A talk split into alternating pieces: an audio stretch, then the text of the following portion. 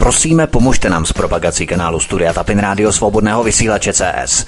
Pokud se vám tento nebo jiné pořady na tomto kanále líbí, klikněte na vaší obrazovce na tlačítko s nápisem Sdílet a vyberte sociální síť, na kterou pořád sdílíte. Jde o pouhých pár desítek sekund vašeho času. Děkujeme.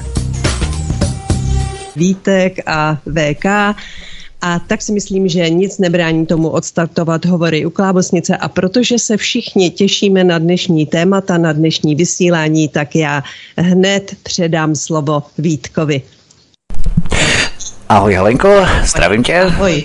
Zdravím, jsem rád, že jsme opět eh, spolu, že vysíláme po třech týdnech s Martinem, seš tu opět eh, ty v plné síle, v plné zbroji, takže Odpočatá. je to skvělé.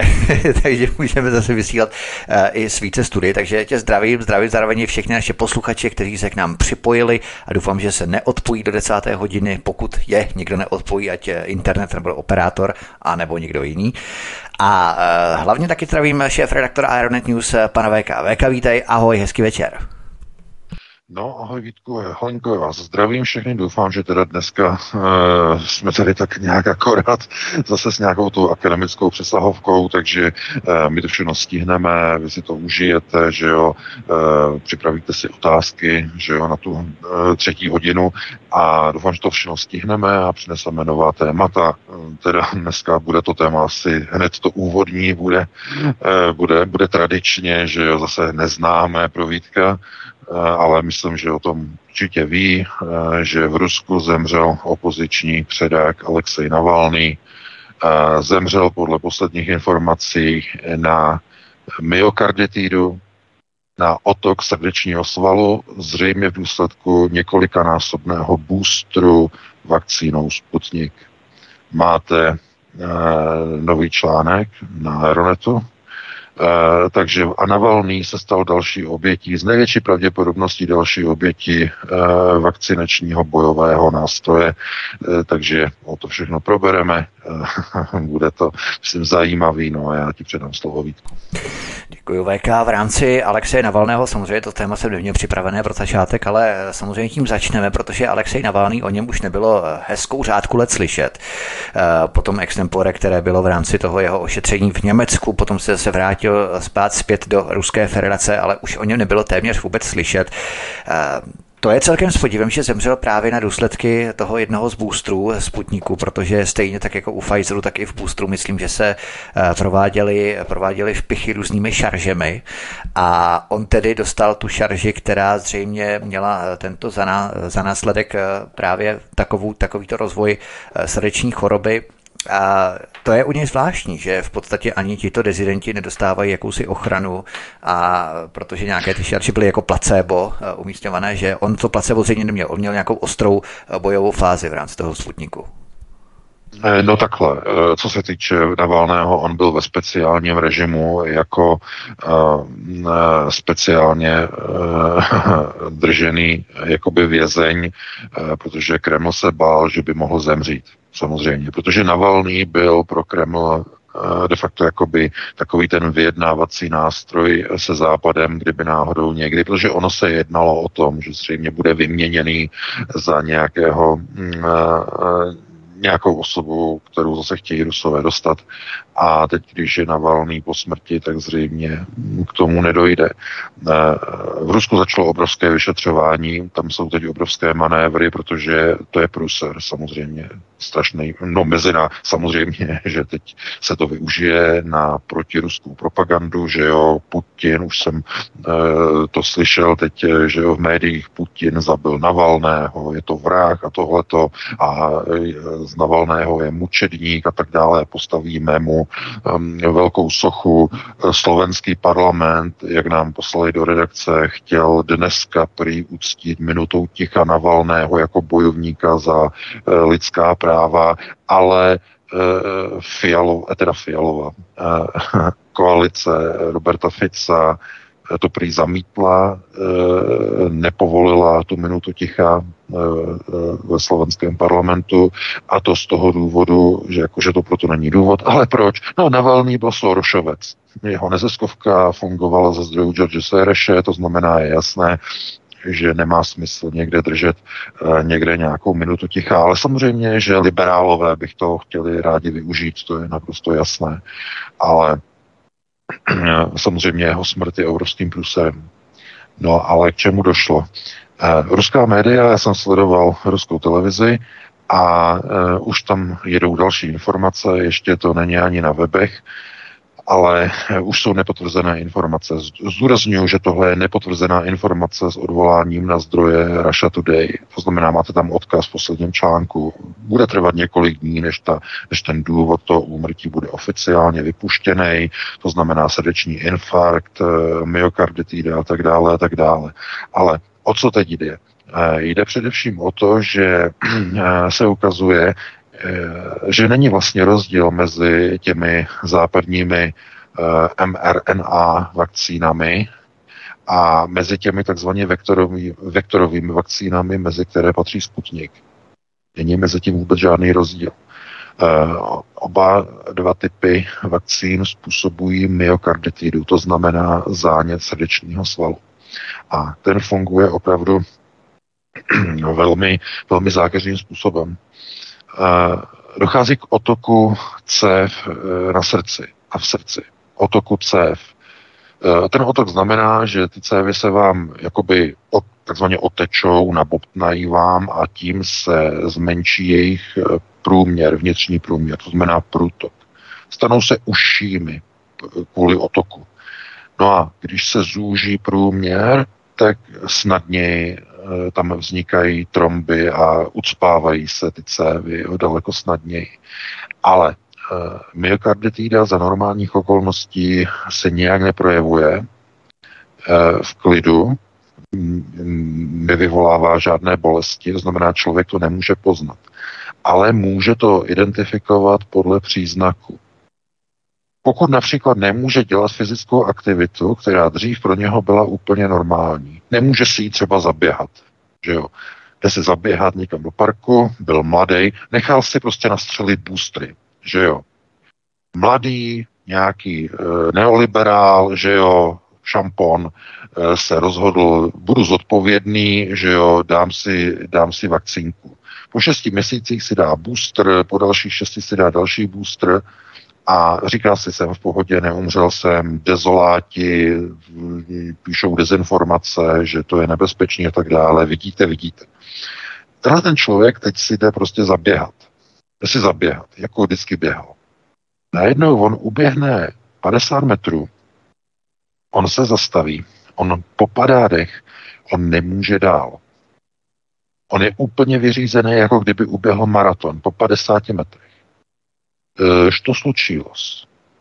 On si neuvědomuje, že už v té době má myokarditidu. To znamená, jeho srdce nedokáže propumpovat e, potřebný a vyžadovaný objem okysličené krve a tu krev dodat do jednotlivých orgánů. E, a do toho nejdůležitějšího, tedy do mozku. Projevuje se to potom tak, že člověk věci, které dělal normálně bez problému, najednou dělat nemůže, protože ho strašně vyčerpávají, motá se mu hlava, dostávám globy, no protože má nedostatek okysličeného kyslíku v mozku. To srdce nedokáže propumpovat dostatečný odpovídající objem krve do mozku a do ostatních orgánů v těle. Takže to, že máte myokarditidu, poznáte podle toho, že máte schvácenost. To znamená, po, e, trochu větší námaze, najednou máte schvácenost. Říkáte si, co to znamená. To jsem v životě nikdy neměl. A e, to je první příznak toho, že pozor, měli byste jít doktorovi a měli by se to začít řešit. Spousta lidí tohleto podceňuje. Otok srdce není e, nijak nebolí. V tom je ta zákeřnost. Myokarditida nemá žádnou bolest. A e, jsou dva způsoby, jak vás tahle ta nemoc může zabít. Prvním je e, vysoká, náhlá vysoká pracovní zátěž. První je vrcholový sport. Tenisté, fotbalisté, rugbysté, běžci, sprinteři, spěrači, prostě tam, kde je e, vysoká fyzická námaha na vrcholové úrovni. Najednou ti tenisté zjišťují, že nemůžou už uh, uhrát eh, čtyři sety. Jsou úplně vyřízený po druhém setu. Mnozí ti tenisté po covidové vakcinaci ukončili kariéry. Jsou úplně vyřízení. A všichni mlčí. Nikdo není ochotný vít uh, do médií a říct, ty vakcíny mi zlikvidovaly kariéru.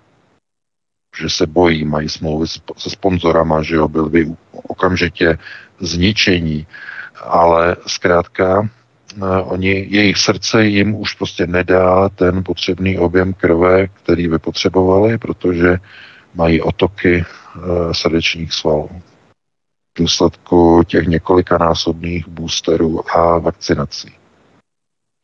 No a když oni to ignorují, oni když e, mají nějaký sportovní výkon a takzvaně e, jdou eh, přes čáru, to znamená e, neberou ohled na to srdce, tak dojde k tomu, že dojde k uvolnění nějaké té krevní sraženiny, toho trombu, který mají v těle, protože normální člověk, i když je zdravý, Eh, tak má eh, v krvi má tromby. Má malé tromby, které jsou sraženiny. V důsledku například nesprávné životosprávy člověk se cpe eh, tučnými jídly a cholesterol a všechno tohleto, tak u zdravého člověka to nevadí, protože ty tromby se nikde nezachytí, protože člověk má cévy dostatečně široké. Ale ve chvíli, kdy získáte tuhletu myokarditidu kvůli očkování, tak to, co dříve vám nevadilo, vás najednou může zabít. Ty tromby, ty krevní sraženiny, které normálně máte v těle, ty drobné, se v těch úzkých průchodech těch cév zastaví, zachytí, ucpou způsobí akutní infarkt. Při vysokém tělesném výkonu. To je jedna možnost. No a druhá možnost, která teď e, nově se začala vlastně zjišťovat, měli jsme o tom článek z Izraele, co se stalo, to, to asi nejlepší příklad byl vlastně ten osmiletý chlapec a z toho Izraele, měli jsme tam článek i video, máte to v odkazu v posledním článku. A se ukazuje, že prudká změna tělesné teploty provede vlastně to samé jako velká fyzická zátěž. To znamená, když prudce změníte teplotu těla, zvýšíte prudce teplotu těla, dojde k roztažení cév, k uvolnění trombů a e, k jejich e, ucpání v těch místech, kde jsou cévy zúžené. A to je právě v místech té srdeční myokarditidy. No a tohle to zřejmě se stalo na Valnému. A teď v únoru v té věznici za polárním kruhem, a kde se nacházel, e, ta věznice je 40 kilometrů za polárním kruhem, e, jsou obrovské mrazy, je tam minus 45, minus 48 stupňů Celsia. Teď, momentálně. A on byl venku na procházce, samozřejmě vymrznutý a potom se vrátil zpátky do vytopené, že jo, e, cely, kde bylo horko a za několik desítek minut už byl na zemi, držel se za uh, rukou, se držel za levou stranu těla, za uh, hrudě, za levou stranu, znamená srdce si držel, byl na zemi a dostal terminální infarkt. To znamená, co to je? No, to je ten samý případ, jako v tom Izraeli, to dítě, které vlezlo večer do horké vany, dalo si horkou koupel, došlo k prudkému zahřátí těla, eh, k roztažení cév vlivem tepla samozřejmě, uvolnění trombu a eh, tromby se zachytily eh, v srdci, které trpělo myokarditidou. Akutní infarkt, smrt. No a aby byl příběh úplně zasazený do konceptuálního rámce, přečtěte si ten poslední článek na Aeronetu, tak e, před třemi dny vyšel v České republice článek Českého statistického úřadu, děsivý článek, že za minulý rok 2023 v porovnání s předchozím rokem zemřelo v České republice o 10% více lidí. Takový číslo, o tom by měly být okamžitě diskuzní pořady v televizi, nepřetržité panelové diskuze, obrovský skandál, to slučilo, co se to děje, že v Česku umírá už tři roky o 10% více lidí. Ale to ještě není pořád celý příběh. Protože máte tam odkaz eh, na statistiku Eurostatu, kde se ukazuje, že se jedná o celoevropský nárůst. Celoevropský nárůst, průměrový nárůst úmrtí v porovnání s roky před covidovou érou je, že nyní v celé Evropské unii v průměru umírá 9,5% lidí více než před covidem. To znamená 9,5, to můžeme zaokrouhlit rovnou na těch 10. To znamená, je to celoevropský trend. V celé Evropské unii umírá v průměru o 10% více lidí než před covidem. A ta pointa je v tom, že se to netýká dvou zemí Evropské unie. Máte tam tu statistiku úplně jako pěst na oko a máte tam i vysvětlení. E, máte tam i článek z Euroaktivu z listopadu 2021.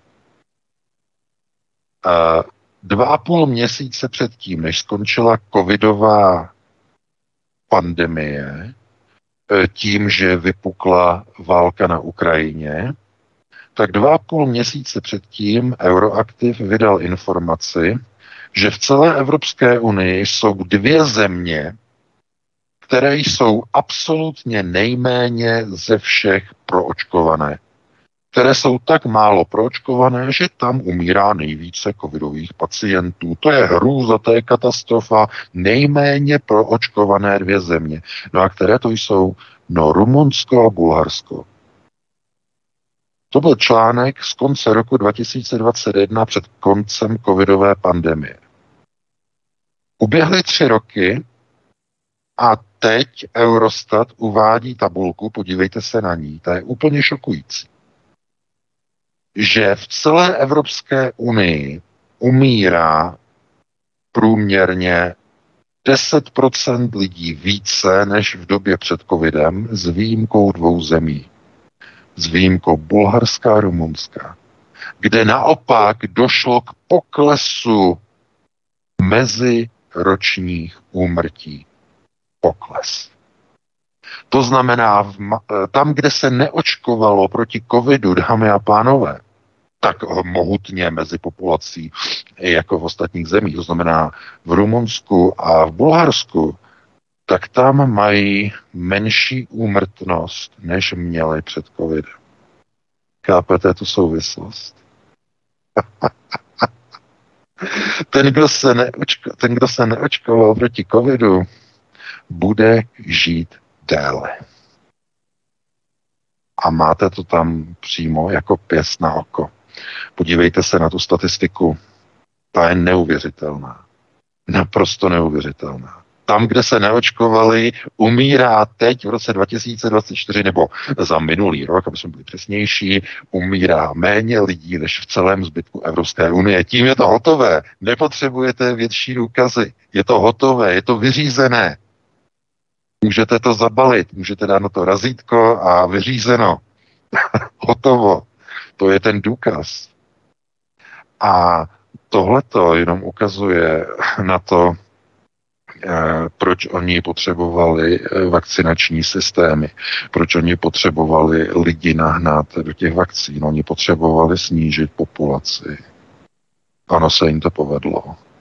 Celé Evropské unii umírá meziročně o 10% více lidí, už tam už je ta tabulka poslední tři roky umírá o 10% více lidí. Takže ono se jim to povedlo. Povedlo se jim to. proočkovali a o 10% více lidí umírá každý rok.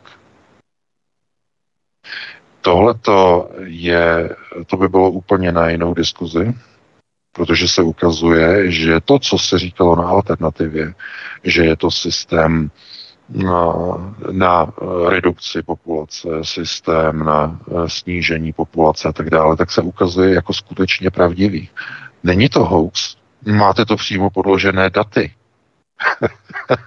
V roce 2021 Evropská unie alarmuje, že mm, Rumunsko a Bulharsko je nejméně proočkováno a tam umírá strašně moc starých lidí mm, na COVID-19 a tak dále a, co, a to je hrůza té tragédie.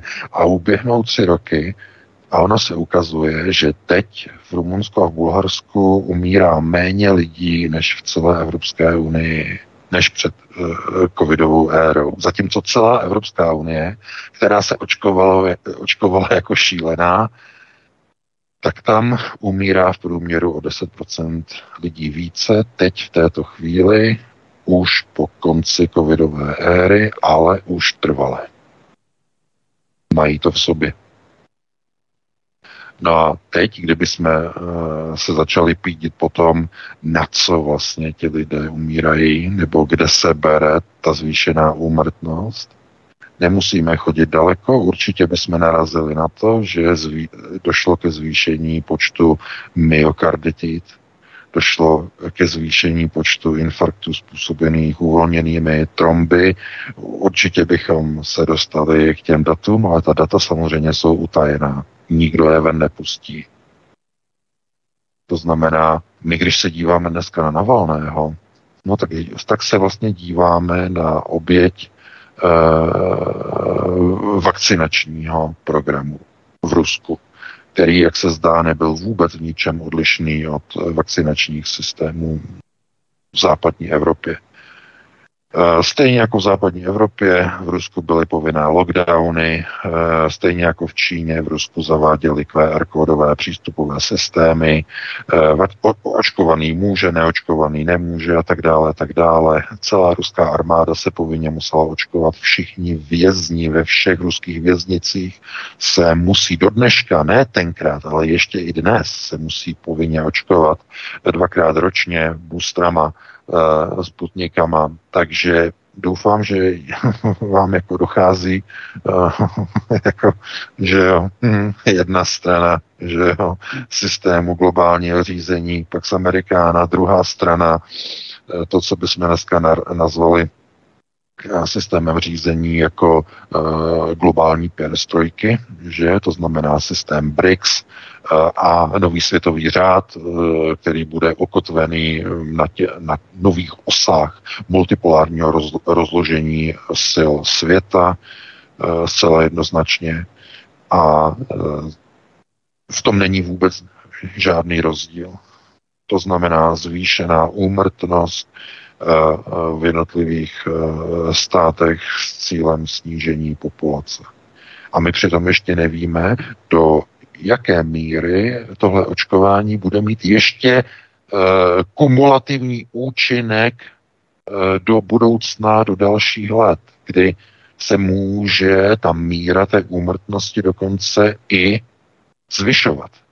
Postupně zvyšovat. My nevíme totiž, jak po Eh, řekněme, té genetické stránce, to, ta vakcinace, to očkování, jaký bude mít průběh na časové křivce.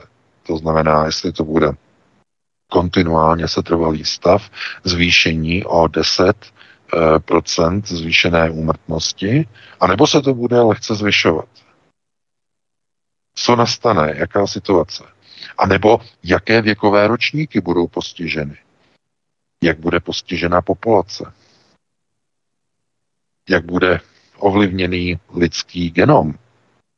To znamená, jestli e, nedojde k tomu, že dneska začíná takový zvláštní trend u mladých bílých žen, že jsou sexuálně, eh, už nejsou přitahovány eh, bílými muži.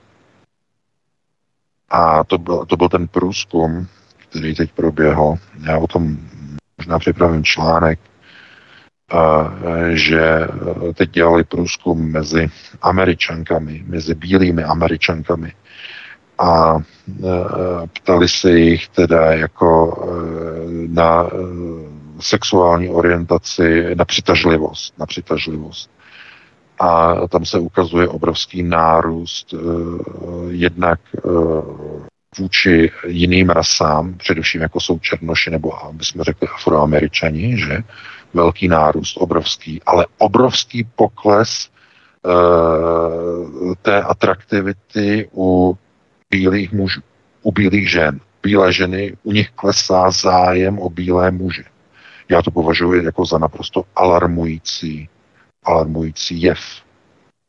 A to si všimněte, No, nevím, jak třeba u vás v Česku, ale e, tady v Německu prostě je tolik párů, že je to bílá Němka a Černoch. Ale tolik v nákupních centrech, to vidíme každou chvíli. E, možná nám potom zavolejte e, do vysílání potom po deváté hodině, jestli jste se s tím už setkali, ale opravdu si toho všímejte okolo sebe, kolik bílých ženských má černochy za partnery. To, dřív to nebylo. Tohle to může opravdu mít nějaký důsledek, eh, řekněme, i s eugenickými procesy. To nemusí vycházet pouze z vakcinačních programů. To vůbec ne, ale není to vyloučeno. Takže já bych s tady tím přesahem jakoby eh, lehce do vakcinačního rámce Navalného ukončil. to je asi takhle, Vítku. No a pustili bychom se do dalšího tématu. Ty bys Navalného ukončil a myslím, že on už ukončen je, takový trošku cynický závěr. Ale uh, pojďme tady na další téma, které tady máme uh, připravené. Mělo být původně jako první, takže ho ještě stihneme. Možná ještě buď pojedeme non-stop do 9. hodiny, nebo ještě potom dáme písničku, to uvidíme. Každopádně, ukrajinská armáda zaútočila českými raketomety RM-70 Vampír s kazetovou municí na základní školu a stadion v Belgorodu. Svědek natočil hrůzostrašné video se zmrzačenými dětmi na běžecké dráze. Jedno dítě útok kazetovou municí nepřežilo. Kijev se rozhodl k teroristickým útokům, protože v Avdějevce hrozí ukrajinské armádě další propagandistická porážka jako v loni v Bachmutu. Tohle už není žádné akademické žvanění, samozřejmě celá válka nikdy není, ale tohle speciálně, protože se ukazuje v praxi, k čemu kijevský režim používá české zbraně. České zbraně, ještě jednou opakuji. Myslíš, že si speciálně tohle video chci válkové budou pouštět každý večer před spaním na dobrou noc? Eh, no, určitě si ho nebudou pouštět, je naprosto jisté, ale já si spíš myslím, že uh, tady je určitá odpovědnost, nebo, ne, nebo spíš nezodpovědnost e, přímo voličského elektorátu. E, pokud se jedná o ten raketo, raketomet RM-70 e, Vampire, nebo Vampír, a, tak e, dneska uvedla ruská média, že tenhle raketový systém byl dneska zničen. On byl rozmístěn nedaleko obce Lipce, v pár kilometrů od ruské hranice ten raketometný systém byl zničen, takže ode dneška prý už neexistuje, byl eh, rozsekán, ale já se na to dívám především tak, že ve chvíli, kdy vláda jakékoliv země ví, že její zbraně, které poskytuje válčící straně, nějaké straně, která je tedy napadena nepřítelem, dobře, tak vláda řekne, my té straně, která je napadena, my pomůžeme, aby se mohla e, té válečné agresi bránit a my tam dodáme jí zbraně. Ale ta dodávka těch zbraní je určená pro vojenské operace, pro e, boj proti cizí armádě, která provádí útok. Ty zbraně nejsou poskytovány k ničemu jinému. A teď si vezměte, že Fialová vláda naprosto bez jakékoliv pochybnosti. A tady si musíme nalít opravdu eh, čistého vína. Fialová vláda musí vědět, k čemu v této chvíli, v tomto okamžiku Ukrajinci používají ty poskytnuté české zbraně. Ty raketomety a ty, a ty houfnice a všechno to další, k čemu používají. Ty houfnice Dana, a ty slovenské uh, houfnice Zuzana a ty české raketomety jsou používány k teroristickým útokům. Jsou používány k ostřelování sídlišť a baráků v Doněcku, což nejsou vojenské cíle. Tam neustále padají dělostřelecké granáty z českých a slovenských houfnic. Ukrajinci střílí do bytovek, do baráků, ve městě, v Doněcku, do paneláků. Tam nejsou žádní vojáci ubytovaní. Tam nejsou žádné vojenské instalace v těch bytovkách. Tam jsou normální jenom civilisté. Tam nemají rusové rozmístěné v těch barákách nějaké artilérie. To znamená, ta česká vláda Petra Fialy musí vědět, že ty zbraně jsou používány eh, nikoliv k vojenským uh, účelům, že by ty zbraně byly používány proti ruské armádě, ale jsou používány proti civilním cílům. A to je terorismus. A vláda to musí vědět.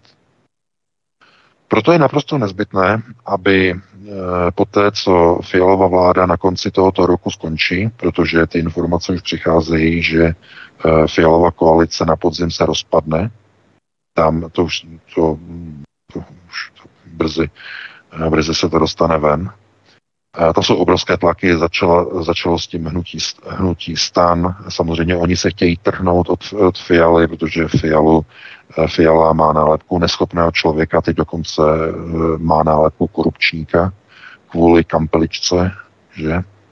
To je velký problém.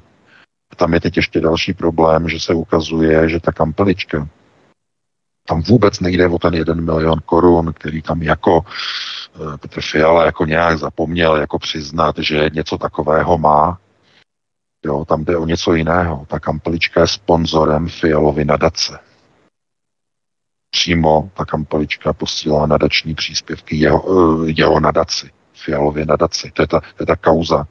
Eh, já jsem ani neměl čas to nějak pokrýt nějakým článkem, protože mě se, mě, se, mě by se z takových článků jako dělalo špatně, zase, jo, jako fyzicky špatně až na zvracení a nechce se takovéhle věci úplně dělat, protože uh, to je, všichni to vědí samozřejmě a uh, zkrátka ten volič, volič je nezodpovědný. Jak se říkalo, chceme jiné volby, chceme výsledek jiných voleb, co uděláme, vyměníme stranu, ne, vyměníme voliče.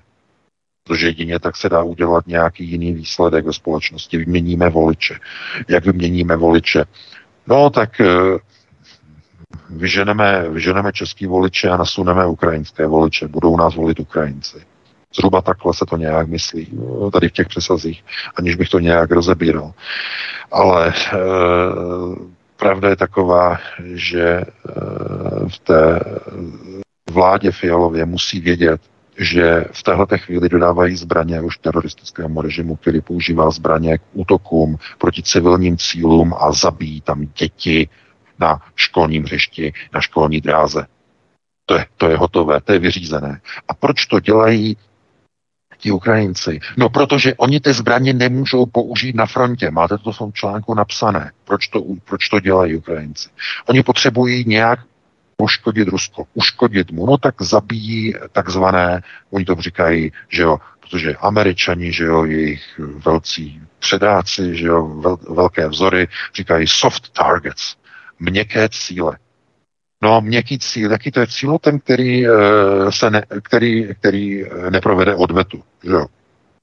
Když někam vystřelíte, tak nepřijde eh, od toho, od toho, od té oběti nepřijde odezva, že jo. Odezva přijde samozřejmě od ruské armády, která potom zase eh, hned eh, následující noc provedla obrovský bombardovací útok na celou Ukrajinu, ale prosím vás, to už je zase jako to je takový ten ex post. Rusové to nenasypou na civilní cíle, Rusové to nasypou samozřejmě zase na nějaké vojenské instalace na Ukrajině. Jo, takže eh, je to snaha Ukrajinců vlastně vyvolat teror, teror mezi Rusy, to znamená, aby byli úplně zděšení, že ty rakety tam prostě padají na jejich děti. Máte tam to video, když se na něj podíváte, no, tak se říkáte, no tohle je úplně šílené. A e, kdo je za to zodpovědný, no, tak eh, to by se muselo zjistit, to by musela být ustanovená vyšetřovací komise.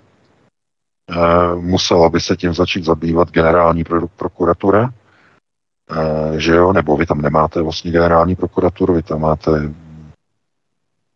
to se tomu říká nějak zastupitelství, nebo jak se tomu říká vrchní a podobně. No, státní zastupitelství něco takového. Eh, nebo státní, státní zastupitelství, to je, to je přenesený, to je přenesený samozřejmě z doby Rakousko-Uherska, kdy byly státní zastupitelství a oni to zrušili, tu generální jako, jako prokuratura, že jako tohleto. to názvosloví změnili, aby to bylo více jako do historie, do minula. Ale e, muselo by se to prošetřit samozřejmě a zjistit, kdo konkrétně za to zodpovědný že ve chvíli, kdy je naprosto zjevné, že české zbraně jsou používány k terorismu ukrajinskou stranou, kdo je zodpovědný za to, že ty dodávky té Ukrajině nadále pokračují.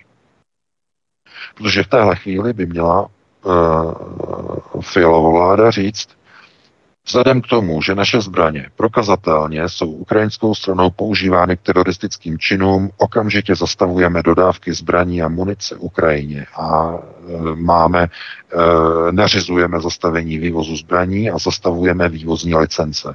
Už nikdo, ani soukromé zbrojovky, nesmí vyvést na Ukrajinu ani jeden dělostřelecký náboj, ani jedno raketometné zařízení, vůbec nic.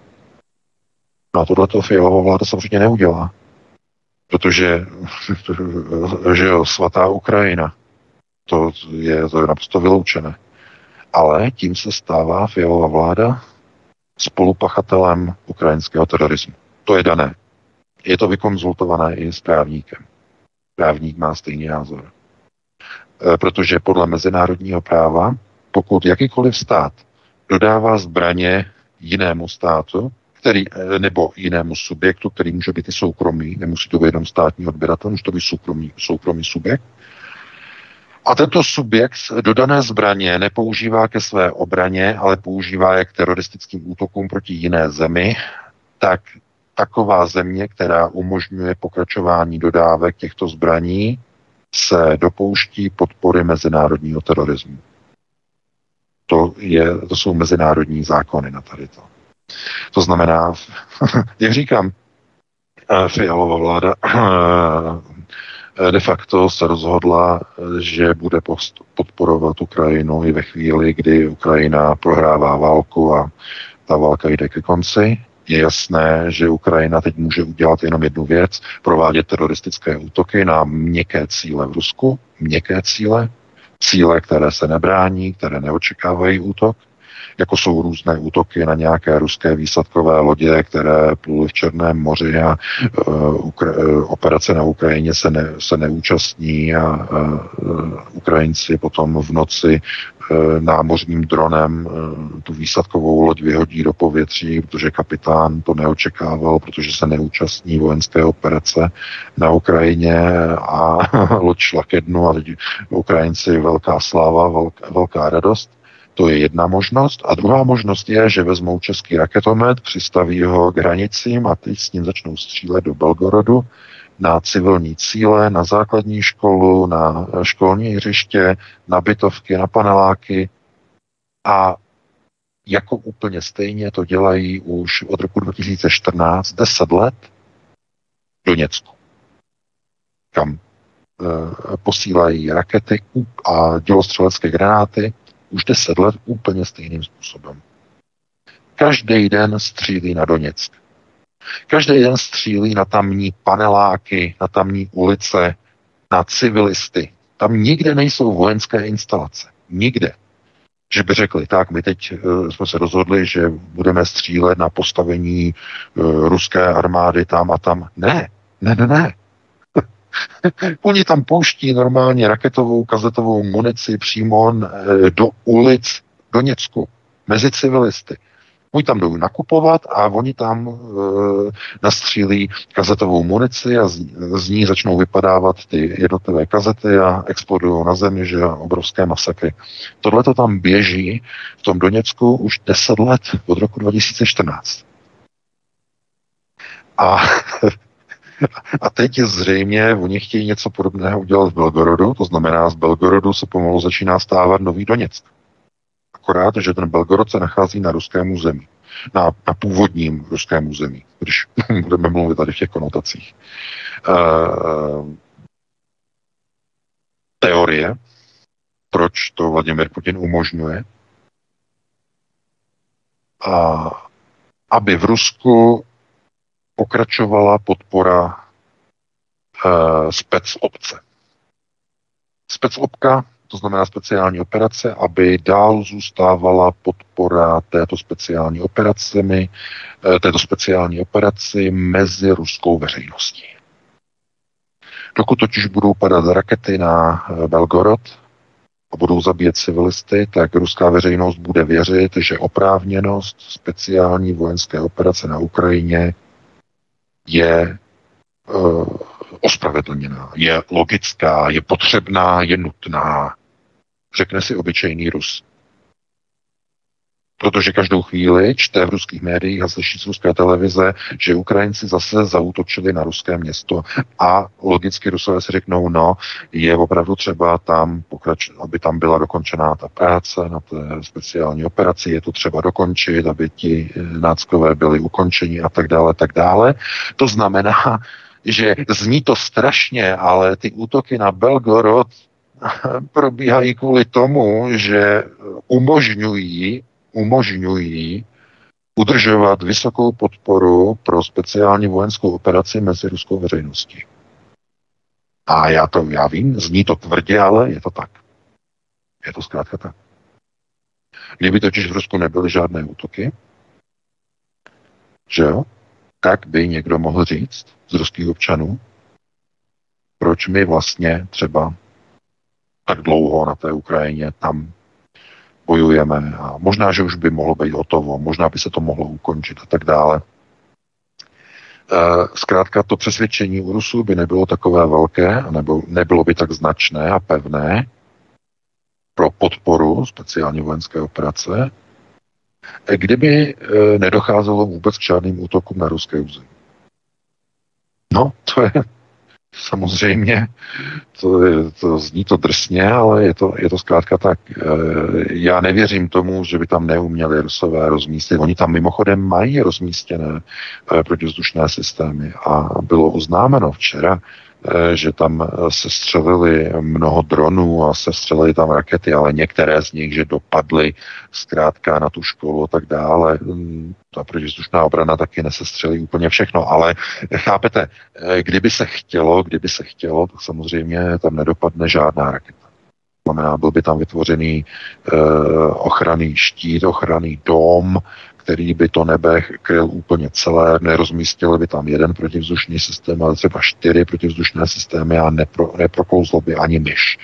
Ale zkrátka tím, že tam občas něco dopadne, tak to sice je velká tragédie, ale ono to pomáhá samozřejmě tomu proválečnému narrativu, že Rusové vidí, jsme ve válce, opravdu Ukrajinci na nás útočí a je třeba, aby jsme podporovali tu speciální vojenskou operaci, která to má vlastně celé jakoby vyřešit. Takže je v tom politika. Nemůžete se na to dívat jenom čistě z toho naivistického hlediska, že e, na jedné straně se dělají nějaké procesy, které jsou e, čistě bílé a na straně druhé jsou procesy, které jsou čistě černé. Hmm, tak to nefunguje.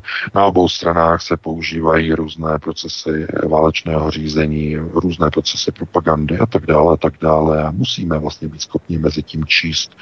Uh, tragédie je v tom samozřejmě, když u toho umírají civilní lidé, že jo, obyčejní lidé. No a úplná tragédie je, když u toho umírají samozřejmě děti. A když jsou zraněné děti. To je tragédie. No, takže takhle bych to ukončil a pustíme se do dalšího, eh, ještě ne volajícího, ale do dalšího tématu samozřejmě. My se pustíme do dalšího tématu. Na Ukrajině ještě chvilku zůstaneme, protože tady máme téma, které s tím přímo souvisí a navazuje na to a dává to do trošku hlubšího rozměru a, a řekněme rozsáhlejšího kontextu ten celý ukrajinský konflikt, protože na Ukrajině vypukly nepokoje proti odvodům na frontu a ve vesnici Kosmač lidé napadli odvodní komisaře a zabránili jim v odvodu místních mužů. Bývalý vůdce neonacistického Aideru chce celou vesnici zavřít do vazby a obvinit je z vlasti sebezrady. Ukrajinské válečné úsilí se začalo hroutit ze zdola a lidé se začínají bouřit proti kijevskému režimu. Tato zpráva je důležitá proto, abychom si uvědomili, že my se tady sice můžeme bavit dlouhosáhle bavit o opotřebovací válce, o mocnostech, o geopolitice, o hlubokých souvislostech světových, eh, světového rozměru, unipolaritě a tak dál. Ale pořád sami lidé mají tu největší možnost tu válku ukončit. Když nejsou lidé, není válka. Samozřejmě, že by to muselo být na obou stranách, jak si o tom VK teď hovořil, ale čím dřív si lidé uvědomí, že je to opotřebovací válka a vykašlou se na to, tím dřív ta válka skončí. Takže opět eh, je to proces jak si ze zdola možná možná právě to na té Ukrajině bude tím rozhodujícím faktorem, že ve finále. No, celé jednoznačně a to má velkou souvislost vlastně s tím, co se děje teď momentálně v Avdějevce. Eh, z Avdějevky se v noci na dnešek eh, z jižní části evakuovala ukrajinská armáda, která vyklidila pozice eh, no, za velkých ztrát samozřejmě. Takže Tohle to eh, jenom ukazuje na to, eh, že ta válka de facto jde ke konci. Eh, ve Spojených státech víte, že americký kongres odešel na dovolenou až do konce února. To znamená, budou mít volno. Stále není ten pomocný balíček pro Ukrajinu 60 miliard, není stále schválený Teď je s otazníkem, jestli vůbec někdy bude schválený. A e, ukazuje se, že na té Ukrajině mají problém, který nejde vyřešit penězi a nejde vyřešit dolary a nejde vyřešit e, dodávkami zbraní. A ten problém se jmenuje nedostatek lidí na frontě. Proč? Já jsem to v tom článku psal, já to ještě pro jistotu zopakuji. Ti, kteří chtěli dobrovolně bojovat za Ukrajinu s nadšením. Ti, kteří byli přesvědčení, ti, kteří dobrovolně chtěli, chtěli vlast, že jo, hned se hlásili a tak dále, tak ti už na frontě bojují, anebo už nebojují. Protože buď jsou zmrzačení a jsou ve válečném invalidním důchodu, anebo jsou po smrti. Ale zkrátka ti, kteří chtěli bojovat dobrovolně, už na Ukrajině nejsou. Na Ukrajině už není dneska jediný Ukrajinec, který by chtěl bojovat a ještě nebojoval. Žádný takový už tam není. Teď Ukrajinci už jsou tam jenom ti, kteří bojovat nechtějí, kteří nemají motivaci, a to, ať už jsou ty důvody jakékoliv, ale nejčastějším důvodem je, že nevěří, že ta válka se dá vyhrát. Jinými slovy, ti Ukrajinci, eh, když tam půjdou bojovat, ví, že riskují svůj život za něco, co je zbytečné. A proto ti lidé eh, v tom kosmači se vzbouřili, proto tam jsou i nepokoje v tom Ivano-Frankivsku. Eh, to je, ten, to je to uvědomění si Ukrajinců, že byli podvedeni. Podívejte se, ukrajinská propaganda od roku 2022 i ta evropská byla obrovsky silná lidé, kteří neměli alternativní informace, alternativní zdroje.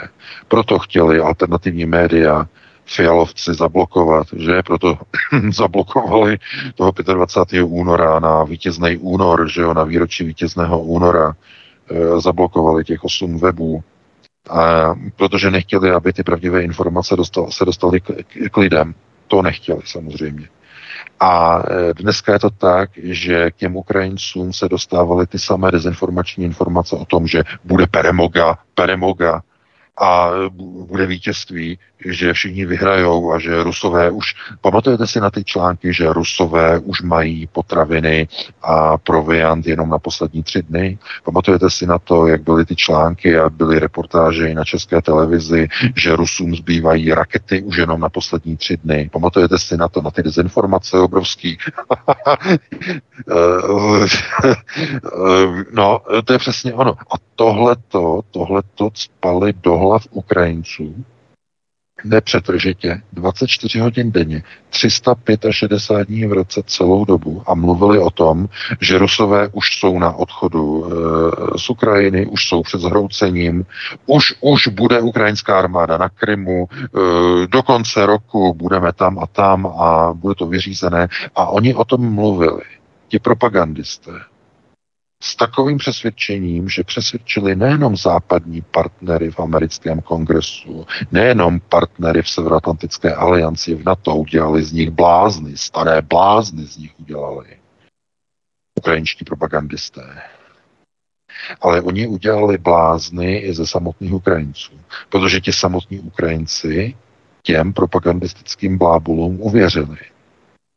A proto věřili v Peremogu a věřili v, ve vítěznou ofenzívu, minulou jarní ofenzívu, minulý rok, která nakonec nebyla jarní, protože se opozdila a vlastně byla letní, protože začala až 4. června minulý rok. E, takže věřili v tu ofenzívu a ta ofenzíva začala, skončila na jednom a stejném místě a to je Surovikinová obraná linie v Záporoží.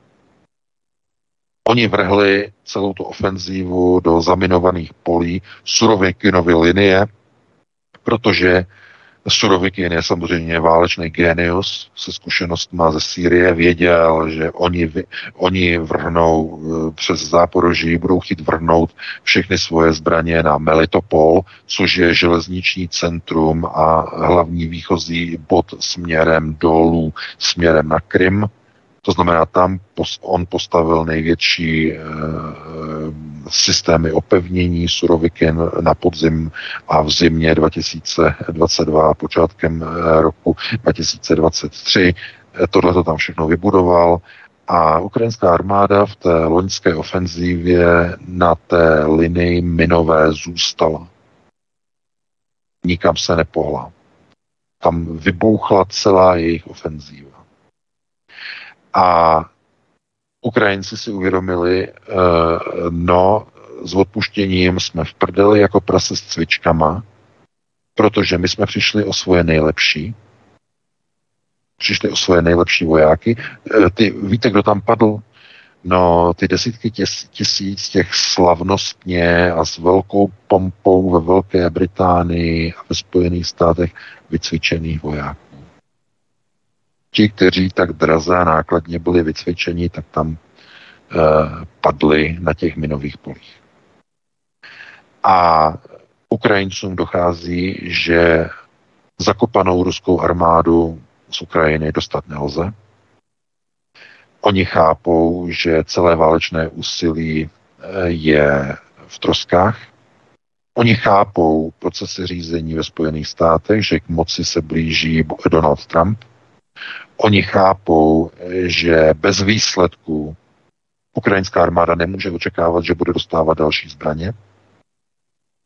A oni chápou, že se jedna věc nedá penězma nahradit a to je lidská nebo chcete-li vojenská pracovní síla.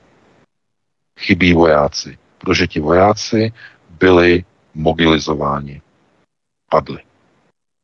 Takže teď na Ukrajině je možné mobilizovat už pouze lidi, kteří brutálně ostře nesouhlasí s válkou a nechtějí bojovat. Zalužný, protože z těch, z těch generálů, kteří tam jsou mezi náma, je asi nejinteligentnější. Ten e, do toho hodil vidle, skončil, dokonce se smál, ještě usmíval a e, třásl Zelenskému rukou, pokud jste viděli, jak, jak, jak ho tam málem objímal, jakoby, jakoby Zelenskému, dámy a pánové, to byl strašný pohled. Jakoby Zelenskému děkoval, že ho zprostil vrchního velení. Já když jsem viděl ty záběry, tak leco mi došlo jsem si říkal, No, tak teď to dává vlastně smysl, to dává význam. Zalužený se potřeboval zdekovat. Protože teď už čeká Ukrajinu jenom, jenom porážka. A kdo to bude mít na krku? No, e, ruský generál. Původem ruský generál, který je Rus, který ale po rozpadu Sovětského svazu se rozhodl, že zůstane na Ukrajině. Je to Rus, který má ruskou rodinu, jeho otec, jeho matka, jeho sourozenci žijou v Moskvě, podporují e, Putinovu specopku, celá jeho rodina podporuje speciální vojenskou operaci. Mají tam obrázky Vladimira Putina e, v bytě, že jo? To byla ta reportáž, že tam měli obrázek Vladimira Putina, takže syrského, syrského rodina v Moskvě má obrázky Vladimira Vladimiroviče v obýváku A jejich synáček, teda on už je starý samozřejmě, ale jako jo, vzhledem k rodičům, jejich syn teď bojuje za Ukrajinu a když poskytoval rozhovor eh, tady německý CDF, tak eh, že, všechno, že, že situace na frontě je obtížná, že je obtížná a že naším úkolem je teď pokusit se přežít ruské útoky. Chápete? Pokusíme se přežít ruské útoky. Ruský generál. To znamená, že založený odešel, eh, nechce u toho být, až to skončí. Dohodnul se se Zelenským a dali do čela velení ruského generála, který, který v roce 91 se rozhodl, že zůstane na Ukrajině. Chápete to? to je, eh, no, co to znamená? Je to příprava konceptuálních procesů na kapitulaci Ukrajiny. A chtějí to udělat tak, Kijevčiky, aby to bylo na bedrech ruského generála. Aby se řeklo, za tu kapitulaci může Syrský, který prohrál a který e, nedokázal udržet Soledar. Syrský, který nedokázal udržet Bachmut. Syrský, který nedokázal udržet ani teď momentálně aktuální Avděvku. A tím se všechno vysvětluje. Oni potřebují obětního berana. A ten obětní beran musí být Rus. Proto tam dali syrského. Z tohoto důvodu. Takže to jsou konceptuální procesy. A e, chápete, e, najednou to všechno zapadá úplně dokonale jako, jako skládačka. E, válka končí, válka je v pr a to, co momentálně teď se jenom dělá, že se připravují přípravné tanečky na to, jak to udělat, aby ta válka až skončí, až se začne účtovat, kdo za tu porážku že Peremoga, eh, že Peremoga nebude, tak eh, co uděláme, kdo za to může, na koho se ukáže. No ono by bylo těžké ukazovat, že jo, na geroje, ukrajinského geroje zalužného, že? že jo, velká sláva, velká sláva. A oni místo toho budou ukazovat na syrského. A já vám garantuju, že už dneska jsou připravené, naprosto jsem přesvědčen, že jsou připravené dehonestační materiály na syrského, kde se bude říkat, je to, byl to, prohráli jsme, protože to byl ruský neschopný generál, který prohrál u Soledaru, který eh, přivedl smrt našim bojovníkům v Bachmutu, který neudržel Avdějevku. Ruský generál, to je on, je to jeho problém, je to jeho vina. Ne vina nás, Ukrajinců, ne našich generálů, protože je to on, on je neschopný. Tohle je připravováno, tohle je chystáno. Proto ty velké úsměvy, pokud, proto to velké objímání zalužného se Zelenským, že jo, a ty úšklepky a, a ono tam poplacává po zádech, že jo, když se loučili, jakože odchází z funkce, to bylo jako když prostě nějaký rozlučkový večírek, jak někde na maturitním večírku, prostě tam někdo, že jo, se sjede a teď prostě si všichni prostě padnou do náruče, ne, ne, ne, zkrátka to bylo připravené, to bylo přichystané. Oni potřebovali uh, na někoho svalit porážku. Proto tam dali syrského. Kontrolní otázka. Kdy se do čela procesu řízení dávají lidé, kteří za sebou mají výsledky porážek. Kdy se tam dávají? No pouze ve chvíli, kdy potřebujete z těch generálů nebo z toho generála udělat oběť. Oběť a vyníka. Jenom v tom případě. To znamená, ten, je to podobné jako v civilních procesech řízení.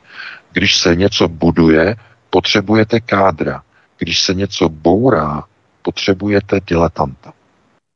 Jedno nebo druhé. A oni teď potřebují někoho, na koho budou moci svalit prohru ve válce s Ruskem. Protože jako prohra to bude definované. Moskva samozřejmě nebude chtít tenhle ten model používat, protože z rozhovoru Vladimira Putina s Takrem Carlsonem jasně vyplynulo, že Putin považuje Ukrajinu i Rusko za jeden národ, za jeden ruský národ, Ukrajince i Rusy, jeden národ, všechno. Jak tomu ještě chystám ještě video, takový článek, protože to je, to je důležité. A on de facto bude chtít nějaké řešení, eh, kdy to nebude brané jako porážka Ukrajiny, protože on nebude chtít okupovat Ukrajinu. Chtít zkrátka jenom tu Ukrajinu takovou, aby nebyla v pozici antiruska.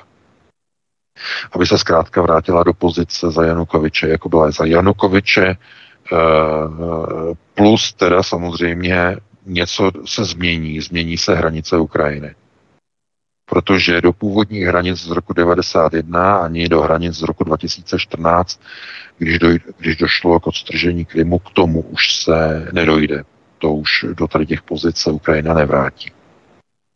A já myslím, že už i sami Ukrajinci to vědí, že přesně v těchto pozicích to je. Proč by oni měli jít do války? Proč? Z jakého důvodu? Není proto naprosto žádný důvod. Eh, to znamená, že já si myslím, že v této chvíli pro Ukrajince je úkolem číslo jedna nenechat se odvést na frontu. Protože válka brzy skončí a bylo by hloupé umřít v zákopech eh, těsně před koncem války. Proto ty protesty eh, v těch městech a vesnicích na západě Ukrajiny, proto, proto ty vzpoury proti odvodním komisím. Ukrajinci nejsou hloupí, ale stejně jako západní veřejnost se staly obětí obrovských dezinformací o Peremoze, o velkém vítězství nad Ruskem, no, z konec konců přesně to, co bylo šířeno za propagandu od roku 2022 na západních médiích, to znamená nic jiného než vítězství Ukrajiny ne, ne, neakceptujeme. Pamatujete si na to, nic jiného než vítězství Ukrajiny nepřipadá v úvahu. Nic jiného než velká peremoga nepřipadá v úvahu. A už tenkrát jsme říkali, že ti lidé se úplně zbláznili, ale oni tomu fakt věřili. Oni to šířili. A tím dovedli tu Ukrajinu k tomu, že i ta Ukrajina, ti obyčejní lidé tomu uvěřili. A teď, když viděli na zhroucené ofenzívě, že je to úplně celé jinak, naprosto celé jinak, že to není pravda, ztratili víru v ukrajinské vedení, ztratili víru v generály, ztratili víru v ukrajinskou armádu, ztratili víru v její nejvyšší velení zaštítěné zalužným. A tak bylo rozhodnuto, že tam dají koho? Nějakého ještě lepšího generála, než byl zalužný? Aby to zlepšili ten dojem před ukrajinskými voliči? Ne. Dali tam generála, který má jednu z nejhorších přezdívek mezi Ukrajinci, má jednu, je neuznávaný a děsí se ho samotní ukrajinští vojáci, má tam přezdívku generál Řezník, generál 200, že to je sovětský kód z doby sovětské armády, 200 byl kód e, pro e, oběti války, když tedy zemřel sovětský voják, tak se do vysílečky hlásil kód 200 a to znamenalo zemřel voják, zemřel voják, takže e, syrský má přezdívku generál 200 a to něco znamená. To znamená, že oni tam dali zkrátka obětního berana, který má tak špatnou pověst, že udělá co? Dělá zázrak? Ne, neudělá zázrak. On má jinou roli. On má roli obětního berana. Má za úkol být v čele ukrajinské armády, až dojde na ukončení války a na kapitulaci. Přičemž, jak jsem říkal, eh, kapitulace by byla pro Ukrajinu ponižující. Ani Rusové nebudou po, požadovat žádnou kapitulaci, ale budou jednání. Budou tvrdá jednání a eh, moc daleko od kapitulace to mít nebude samozřejmě. A do toho potřebují někoho, kdo ve své podstatě nebude Ukrajinec. Někdo, kdo ve své podstatě bude naturální Rus, který zkrátka v roce 1991 se rozhodl, že zůstane na Ukrajině generál Aleksandr Syrský. Takže takhle bych to ukončil, to poslední téma. Doufám, že bylo poslední výtku. Eh, máme 2054. No, dali bychom si nějakou přestávku e, do těch 21 hodin. E, Halenka tam najde nějaké pěkné písničky a hned potom bychom se z čerstva pustili do telefonických dotazujících. My jsme tady VK sice měli ještě téma Izraele, ale to nevadí, možná třeba to stihneme, pokud třeba nikdo nebude volat, to bude prázdno, bude takové vákum, eh, tak bychom to stihli. A nebo se třeba někdo na Izrael bude ptát, to je taky docela možné, tak eh, to třeba můžeme zvládnout i v rámci eh, jakési komprimace během toho, té třetí hodiny, poslední hodiny v rámci našich posluchačů, kteří nám budou jistě volat. Tak, Helenko, zahrajeme si. Ano, mám připravené písničky a to hned tři. Tou první je známý hit Franka Sinatry New York, New York. Prosíme, pomožte nám s propagací kanálu Studia Tapin Rádio Svobodného vysílače CS. Pokud se vám tento nebo jiné pořady na tomto kanále líbí, klikněte na vaší obrazovce na tlačítko s nápisem Sdílet a vyberte sociální síť, na kterou pořad sdílíte. Jde o pouhých pár desítek sekund vašeho času. Děkujeme. Tak to byl Jakub Jáka Moravčík a samozřejmě to byla občerstovací přestávka, která právě skončila a tak se ptám, jestli jsme opět na příjmu Vítku VK, protože volajícího toho už máme. No, halo, halo, halo. Ano, já jsem taky tady. Můžeme tedy dát prostor prvnímu volajícímu. Hezký večer, máte slovo, ptejte se.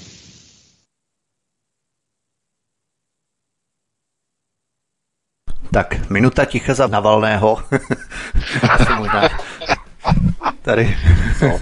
Ale uh, posluchač zřejmě zavěsil, nebo my ho neslyšíme.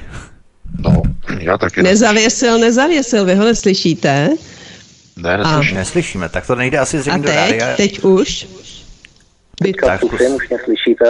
Tak, už vás slyšíme, už skvěle. Já se moc teda nevracím k předchozím rozhovorům, ale navážu na ten příspěvek na ten na tu péči, který nedali v prvním stupni dospělým a oni ho nedali dokonce ani dětem. A slyšíme se? Ano. Jo, tak dobrý. Oni ho, ned, oni ho nedali teda ani dětem. A v Lidovkách z 12. 2. Lidovky CZ pár dní na to Jurečkův plán budu citovat, ukrajinští uprchlíci by od příštího roku mohli čerpat české sociální dávky. Rodičovský příspěvek, příspěvek na bydlení, na dítě, dávky hmotné nouzy, dávky pro osoby se zdravotním postižením a další. A mně z toho vychází jedna věc, že jim ještě chybí volební právo jim dát. A budou mít půl milionu hlasů. Dále budou mít uh, hlasy v korespondenčních volbě liberálních demokratů z zahraničí a ještě 20% skalních příznivců tady. A myslím si, že to bude velký průšvih, protože pak ani to menší zlo ve formě hnutí ano nebude mít šanci. Nebo to bude Fousovi. Děkuju, byl poslouchat. Hodně s čem špatně mluvil, protože jsem se slyšel o zvěně. Zkusíme tak, s tím ještě něco udělat.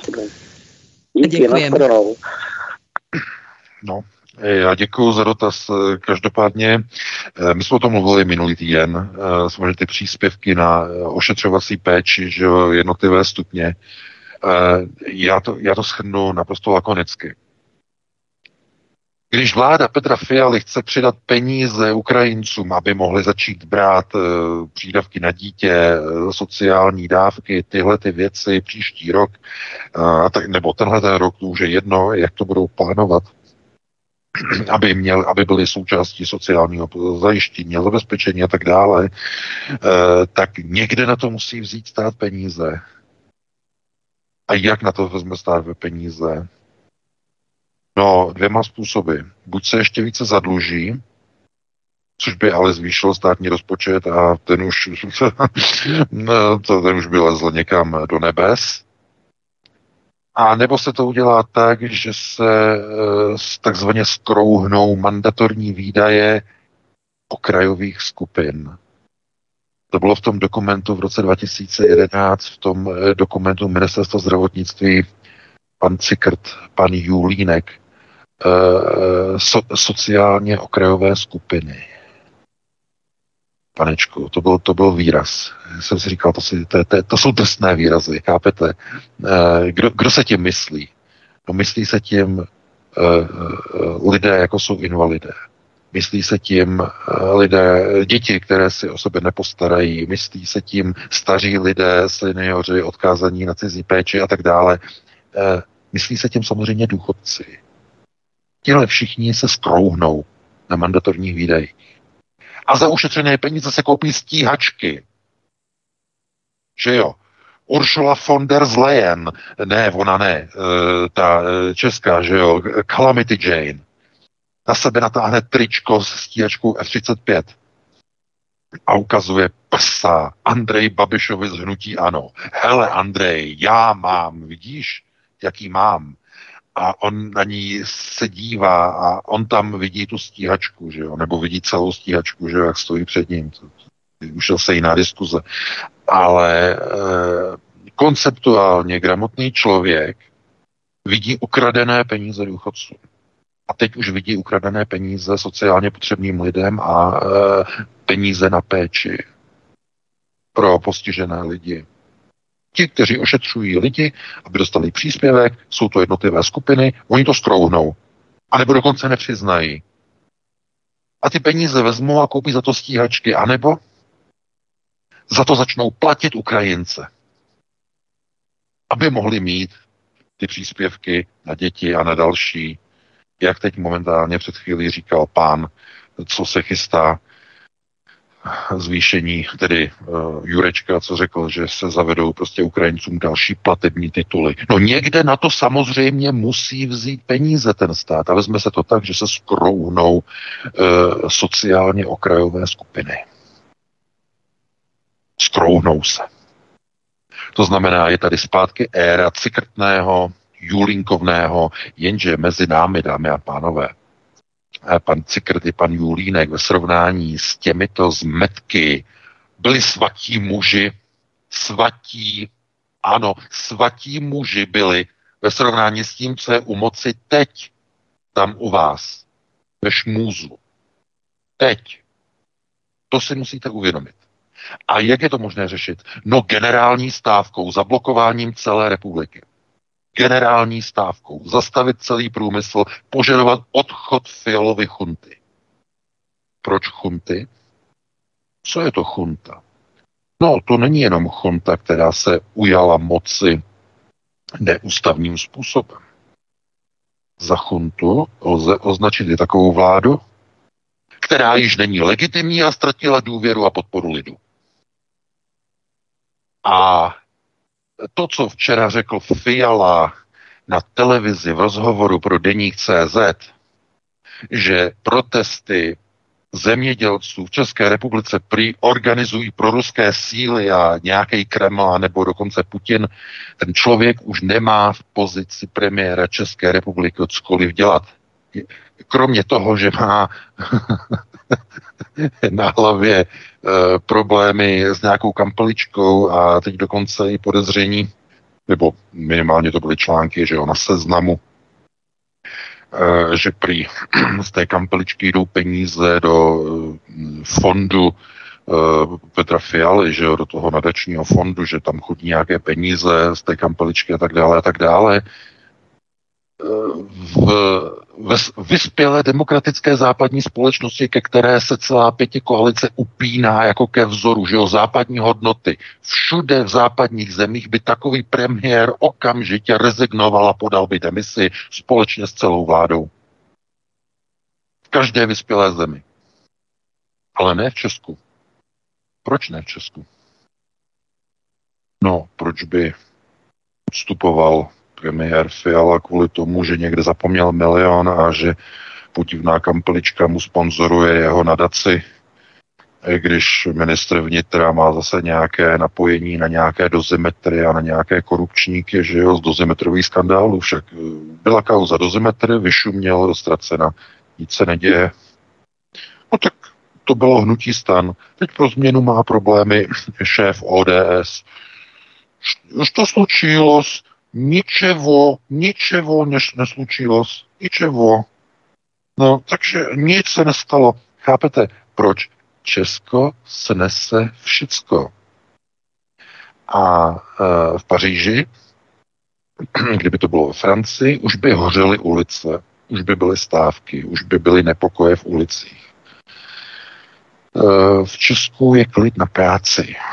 Česko snese všecko, premiér může být korupčník, ministři můžou mít dozimetru e, jako, jako na podzim švestek, nikoho e, to takzvaně netůruje, oni všichni jsou naprosto v pohodě.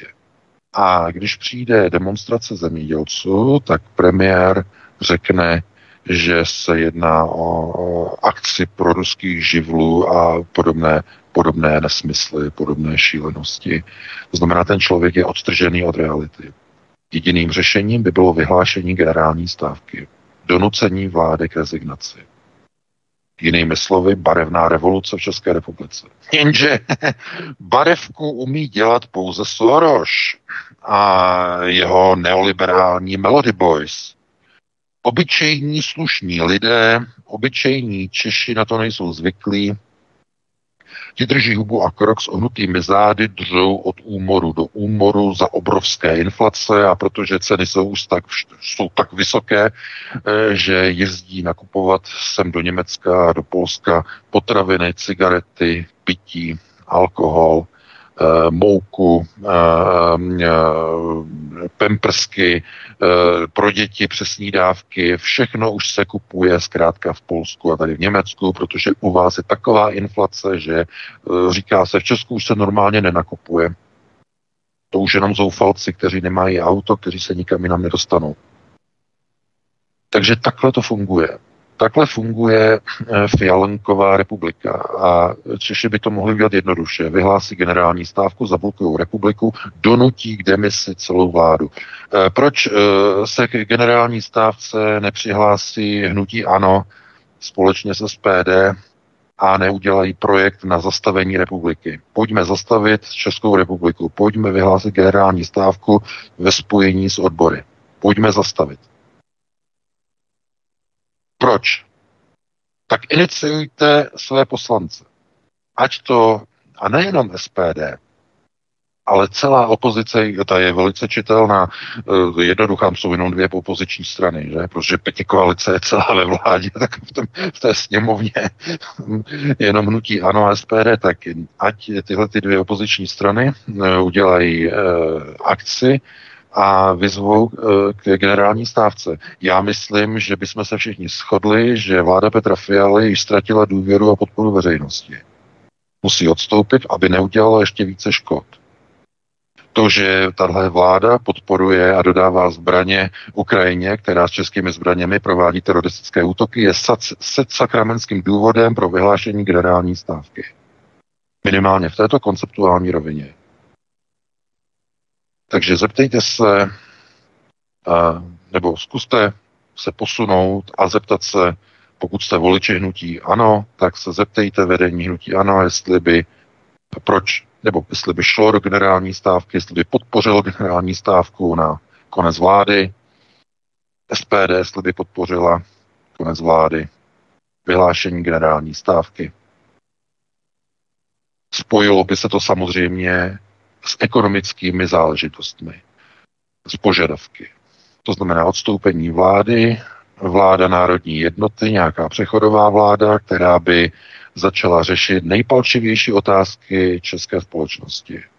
Vysoké ceny, vysokou inflaci, vysoké ceny energií, prodávání elektřiny na Lipské burze, prodávání eh, plynu přes burzu v Amsterdamu nebo nakupování a tak dále a tak dále, vysoké ceny energií, vysoké ceny zboží, Eh, problémy, které se týkají samozřejmě eh, státních rozpočtů, problémy, které se týkají okradení důchodců o valorizaci na důchodech, problémy, které se týkají eh, odepřením jednotlivých titulů na ošetřování zdravotně postižených a tak dále. To byla ta otázka. To znamená, tohle to všechno to by byly věci, které by se daly do těch požadavků nebo do důvodů pro vyvolání té stávky. A samozřejmě tahle ta vláda už není partnerem pro politický dialog. Ta vláda už musí jenom skončit. Nemůžeme souhlasit s tím, co ještě nedávno, možná, že dnes už ne, ale ještě před několika měsíci eh, hnutí pro pana Reichla říkalo, že chce vést dialog s vládou. Dneska pro žádný dialog s vládou není žádný prostor. Dneska už ne. Ne ve chvíli, kdy české zbraně za podpory vlády se používají k teroristickým útokům e, někde tamhle v Belgorodu. Ne, ne, ne, v téhle chvíli už ne. Ta vláda nemá mandát. Ta vláda nemá ve chvíli, kdy stovky tisíc českých občanů jezdí e, nakupovat do ciziny, protože doma by to takzvaně finančně nedali. Ta vláda je naprosto nekompetentní a škodí. Musí skončit. Nezvládá tu svoji práci. A když, tomu připočí, a když tomu připočítáte kauzy a skandály a korupce a dozimetry a kampeličky a různé fondy Petra Fialy a tak dále, ta vláda nemá mandát, ta vláda nemá dál oprávnění reprezentovat a řídit tuhle, tuhle tu zemi. Nemá dál mandát. To znamená, pokud tuhle tu zemi, jak, jaká je Česká republika, pokud jí má někdo řídit, tak to musí být vláda, která vyjde z nových předčasných voleb. Musí voliči dát nové mandáty. Samozřejmě, že teď bychom se museli ptát na to, jaký ty voliči jsou, Uh, jestli náhodou nedojde na opakování toho, co jsem říkal, že když chceme změnu, musíme vyměnit ne politické strany, ale musíme vyměnit voliče. A jestli náhodou tohle to není cíl, o čem mluvil Jurečka, dáme Ukrajincům peníze, dáme jim tohle, tohle a možná brzy volební právo. Možná, že ani to není vyloučeno. No takže takhle bych to uzavřel a pustíme se do dalšího volajícího. Dobrý večer, můžete se ptát. Přeji dobrý večer všem z Hostivaře a e, jenom k tomu Navalnému máme e, Borise Němcova náměstí, budeme mít teď Naval Václavák, ale e, otázka, co říkáte, pane, na to, že Řecko jako první ortodoxní křesťanský stát schválil manželství pro všechny a osvojování těchto lidí dohromady. Díky a poslouchám. Děkujeme.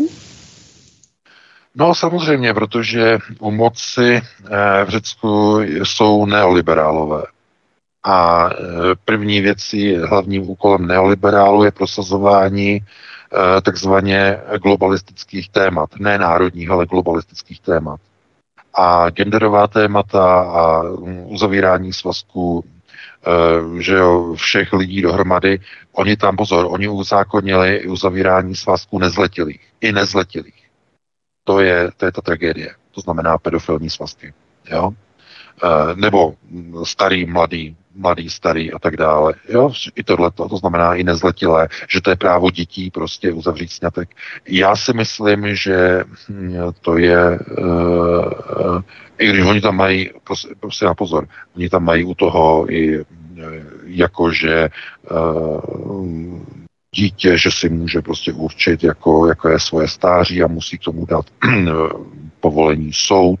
Jo, to znamená, jako dítě, když se cítí v 15 letech, tak řekne, že dospělé a soud prostě povolí snětek a tak dále. Tohle to dřív v Řecku možné nebylo. Teď to tam možné bude. A proč je to tam? Je to kvůli tomu, že tam samozřejmě jsou u moci teď neoliberální vlády, které jsou plně pod kontrolou samozřejmě Evropské unie, protože Poté, co došlo k bankrotu Řecka, tak eh, je celé Řecko závislé na přerozdělování evropských prostředků, eh, je závislé na eurovalu, na eurofundech, takže to je, to je normálné. To je normál, to je nor, úplně, jako byste se na to podívali, podívali byste se na to, teď byste si řekli, tohle to přece by se v normální rodině vůbec nikdy nestalo. To je naprosto vyloučené. Ale ve chvíli, kdy oni si to přímo kotví do svých zákonů a přímo si to dají e, do e, svého právního kodexu, tak se to posunuje. To znamená, ono se jim to posune do té pozice, že my to teď máme umožněné a teď už pouze média budou působit na ty děti, na tu mládež.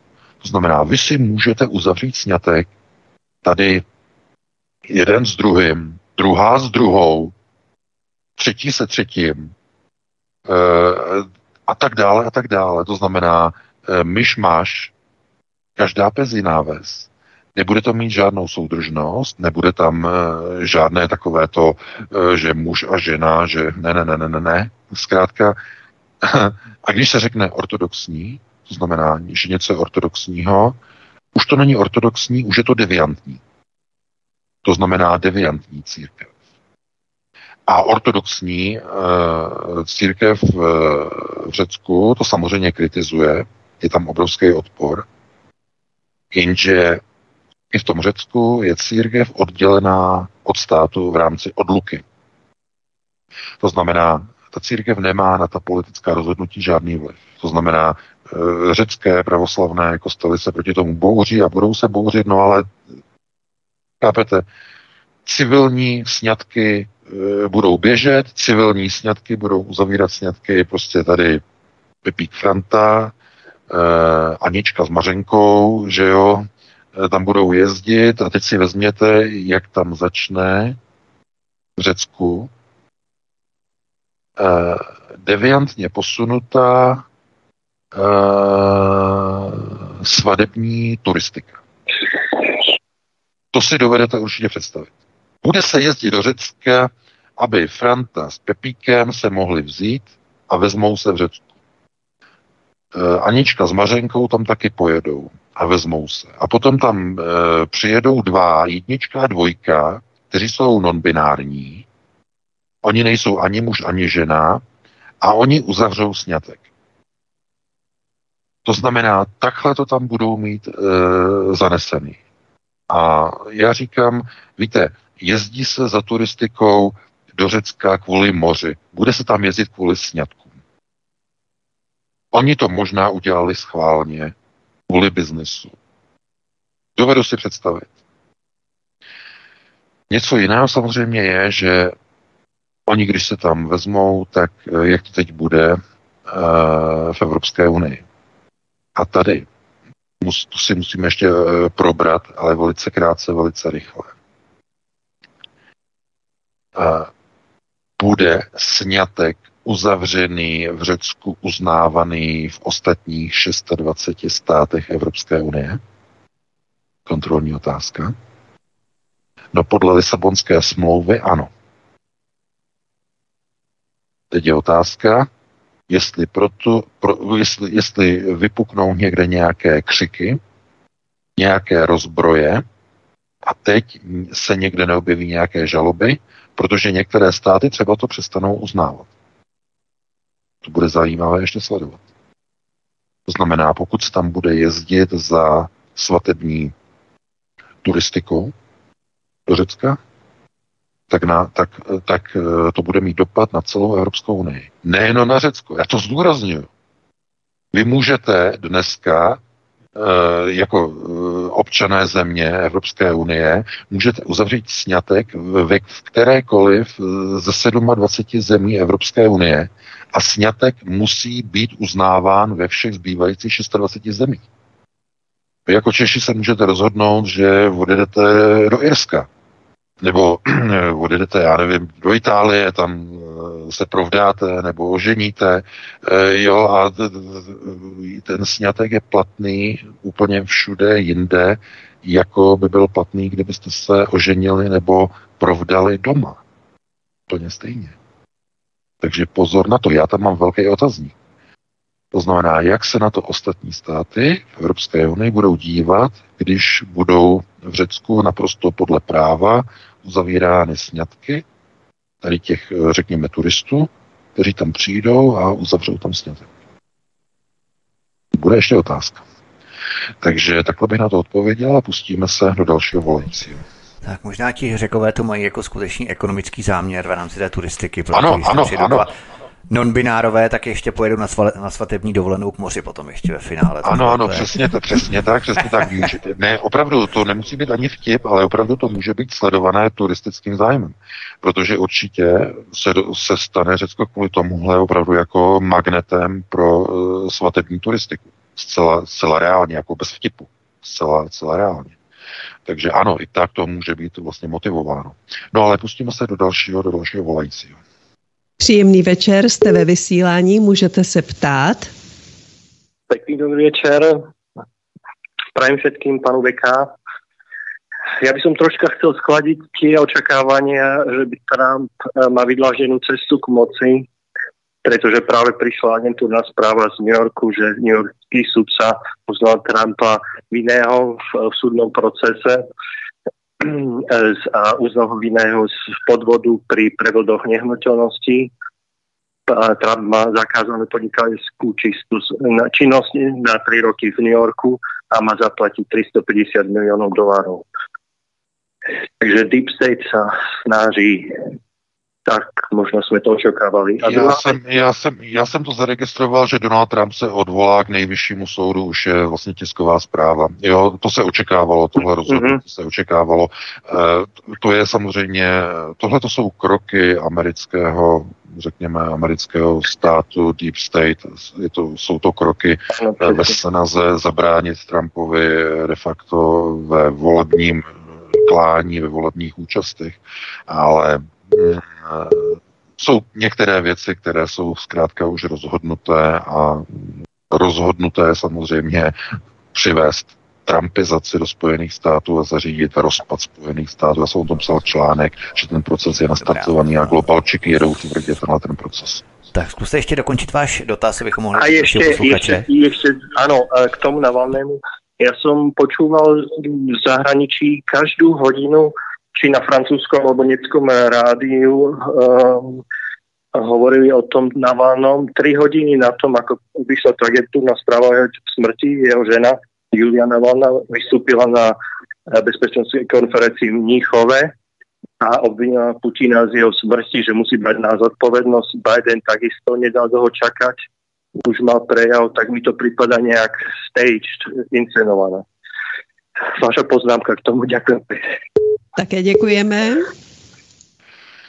No, jistě samozřejmě, protože hm, oni mají pro tady ty případy připravené scénáře, to znamená, jsou připravené scénáře, které mají uh, de facto využít nějakou situaci. Ale uh, co se týče samotného Navalného, tak zkrátka to je figurka, která splnila už nějakou svoji roli a ta figurka se vyčerpala. A její páničkové tu figurku zahodili a nechali ji e, doslova jako schnít a hnít v ruském kriminále. Takhle fungují e, západní partneři. A eh, Navalný de facto očekával, nebo on se choval tím způsobem, že si myslel, že má krytí západních partnerů. Do značné míry to velmi dlouho fungovalo, ale jenom do chvíle, dokud e, dobré vztahy Kremlu se Západem byly důležitější než akce na e, vyřešení problému s Navalny. Navalny dělal problémy, velké problémy. Nechávali ho na pokoji, a to kvůli tomu, že dobré vztahy Kremlu se Západem byly důležitější než nějaký Navalný. Ve chvíli, kdy se ukázalo, že ty vztahy jsou už tak špatné se Západem, že je třeba je opustit a už se nesnažit o dobré vztahy, v tom okamžiku oni skočili po Navalném a zavřeli ho. Úplně synchronně ve chvíli, kdy Gosudár v Kremlu došel k závěru, že už nemá smysl dál budovat dobré vztahy se Západem. Tom okamžiku. A oni věděli, že no, dříve či později Navalný eh, zkrátka eh, bude nějakým způsobem eh, de facto uvězněn. Oni věděli, že tam může se trvat nějakou další dobu, ale všimněte si, že on byl ve speciálním režimu, On měl speciální e, péči, on měl speciální e, zacházení, měl tam návštěvy, měl tam vybavení. Když přišel e, do toho, byl poslaný vlastně do toho vězení, do toho polární vlk se to jmenuje, Eh, tak oni mu tam přivítali velkou oslavu, velkou slavnost, to znamená, byl tam velký koláž, velký dort, byly tam svíčky, že jo, tohleto, on celý vysmátej, zkrátka eh, měl speciální zacházení. Otázka proč? Jakou roli eh, ten Navalný vlastně hrál? Byl skutečně v té roli tvrdého oponenta ruského režimu, a nebo to byla nějaká jiná role? To znamená, jakou roli plnil?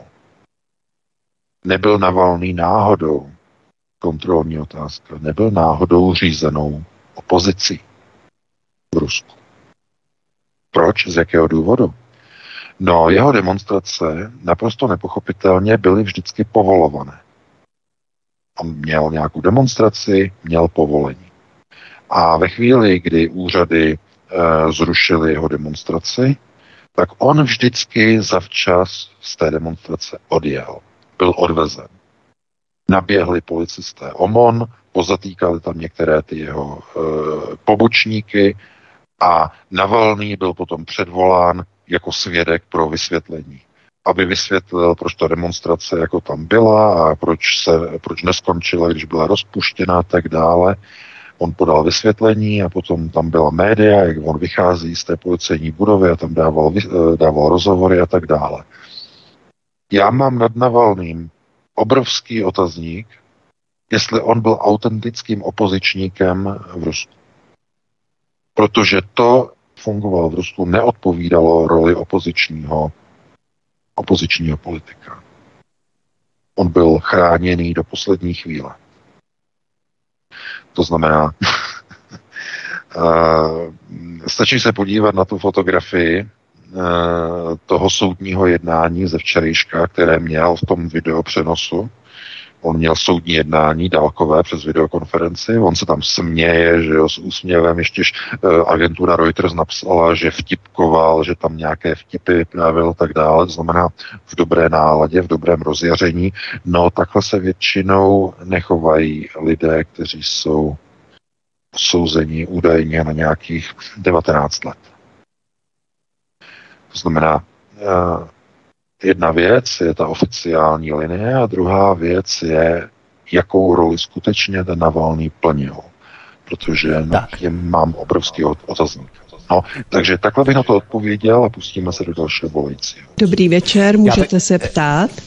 Já se jenom omlouvám, já ještě do toho lehce skočím, omlouvám se, ale VK jenom opravdu bleskově nemyslí, že právě tu roli, kterou Navalný teď nemůže plnit, protože je mrtvý, tak do jisté míry, ne v té politické, ale v té mediální, nebo řekněme zpravodajské úrovni, přebírá právě Tucker Carlson, který může být jakýsi spojovatel nebo prostředník mezi komunikací Západu a Kremlu. Uh, no, Tucker Carlson. Uh, někteří, někteří uh, ruští politologové v tom rozhovoru viděli nikoli v rozhovor Vladimira Putina s americkým novinářem, ale já jsem si přečetl článek, že ve skutečnosti se jednalo o rozhovor amerického, eh, rozhovor ruského prezidenta s budoucím americkým viceprezidentem. že by Tucker Carlson mohl být viceprezidentem Donalda Trumpa. Uh, Možná ne viceprezidentem, tam možná by mohl být někdo jiný, ale také Carlson by mohl být e, ve funkci například vysokého poradce Donalda Trumpa. Mohl by být v jeho vládě v nějaké pozici, v nějaké roli. Je to s velkým otazníkem samozřejmě, velké spekulace, ale to je jiná role než Navalný. Navalný podle mého názoru řídil byl řízená opozice v Rusku, byl řízeným opozičníkem Kremlu. O tom jsem přesvědčený. Protože dostával takové zacházení speciální, jako žádný jiný opoziční politik e, v Rusku. Navalný byl speciální, byl naprosto výjimečný. A proto to, je, to byla jiná role. Role vnitřní opozice a role partnera pro budoucí jednání, jako je také Carlson, to jsou dvě roz, rozdílné role, tam já bych vůbec jako nějakou souvislost jako nehledal. Takže takhle bych na to reagoval a pustíme se do dalšího volajícího. Teď už opravdu dobrý večer, máte slovo, jste ve vysílání. Dobrý večer. Dobrý Já večer. chtěl zeptat, eh, jestli by nám pan VK mohl říct něco k syndikátu. Jako, eh, co to je, kým je to tvořeno, jaké mají cíle. Eh, vy jste v knížce někde psal, že vlastně ten syndikát jsou majitelé planety a globalisté jsou správci. A já teda nerozumím tomu, jak to, že ten syndikát ty zkrátce prostě normálně nevykope. No, ta planeta vypadá, teda vypadá, že to je prostě hrdá, takže toto je prosím vás Děkuji. Děkujeme. No, já děkuji za dotaz. Já se obávám, že tady není čas jako rozebírat uh, moje knížky, ale jenom konceptuálně s přesahem samozřejmě mohu trochu uh, zopakovat, protože v těch knížkách je to vysvětlené. Zkus opravdu krátce, a máme jenom jenom... posluchači za půl hodiny, jo? jasně, jako... jasně, velice, velice krátce. Prosím vás, správci planety, tady Progos, to, čemu my dneska říkáme jakoby vysoké řízení nebo vyšší řízení nad planetou, to znamená globalisty. Mohli byste si představit jako globální řízení, globalisté, když e, není to úplně přesně e, takhle definované, e, tak jsou skutečně jenom správci, nejsou vlastníky této planety. Vlastníky této planety, pokud bychom šli do tady těch pozic, tak to jsou ti, kteří provedli terraformaci této planety z obyvatelné planety do planety obyvatelné. Podle těch meziplanetárních zákonů, které fungují a existují v rámci eh, takzvaných extraterestriálních eh, a řekněme, mm, můžeme to nazývat, eh, těchto těch jakoby mimo, mimo planetárních nebo exoplanetárních tedy procesů řízení, tak majitelem planety je ten, kdo zobyvatelní planetu, která původně k životu nebyla určena. Jsou zvaní architekti. Jsou majitelé planety. A jednotliví majitelé těchto planet, eh, obyvatelných planet, tvoří takzvaný syndikát. A ten syndikát rozhoduje v podstatě o využití jednotlivých planet k jednotlivým účelům. A, a to, co de facto je skryto veřejnosti, to, co je skryto e, populaci, tak je skutečně, mm, nebo dali by, dalo by se říct, to skutečné nejvyšší řízení nad planetou není realizováno z této planety. To je třeba, to je třeba říct. Proč, a ta otázka je důležitá, proč teda oni, ty správce, nevykopají a nepřevezmou kontrolu? To je, to je ta zásadní klíčová otázka. Protože správci se dostali ke kompendiu Amšelach Karidim. Dostali se ke kompendiu uh, vědomostí a tajemství Nefilim, které jsou zakódovány v původní DNA původní rasy, původního řekněme, osídlení civilizace na planety, která vychází přímo z Abrahama, Abrahamovy linie. A toto kompendium eh, obsahuje informace o eh, technologiích, vědomostech, o jaderných zbraních. Mimochodem, které byly vlastně získány z tohoto kompendia. Role Oppenheimera. Proč? On byl tak důležitý pro výrobu jaderné zbraně a tak dále a tak dále.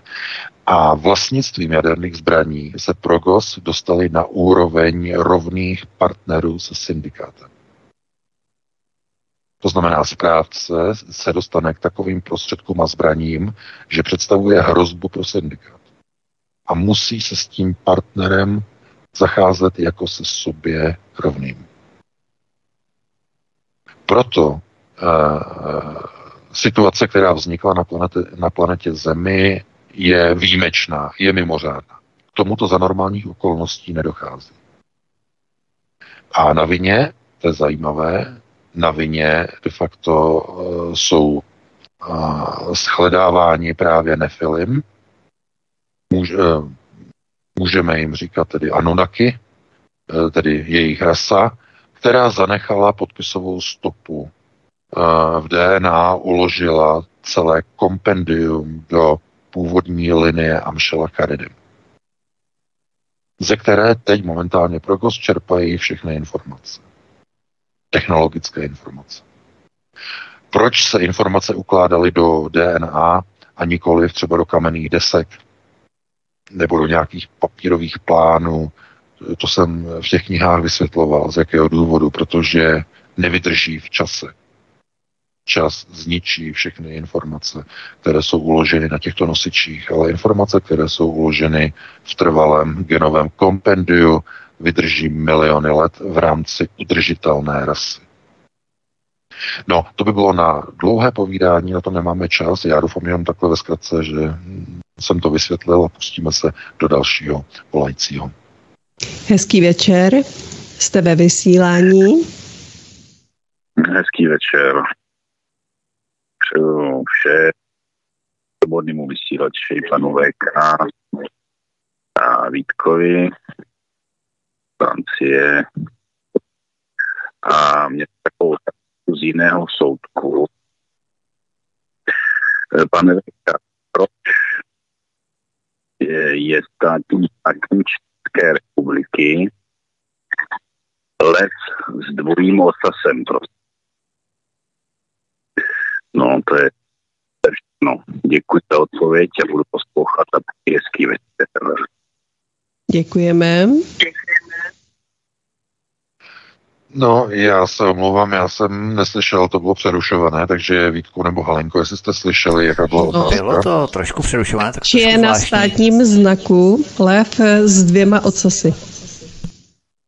Hmm, uh, myšleno teda jako český symbol, jo?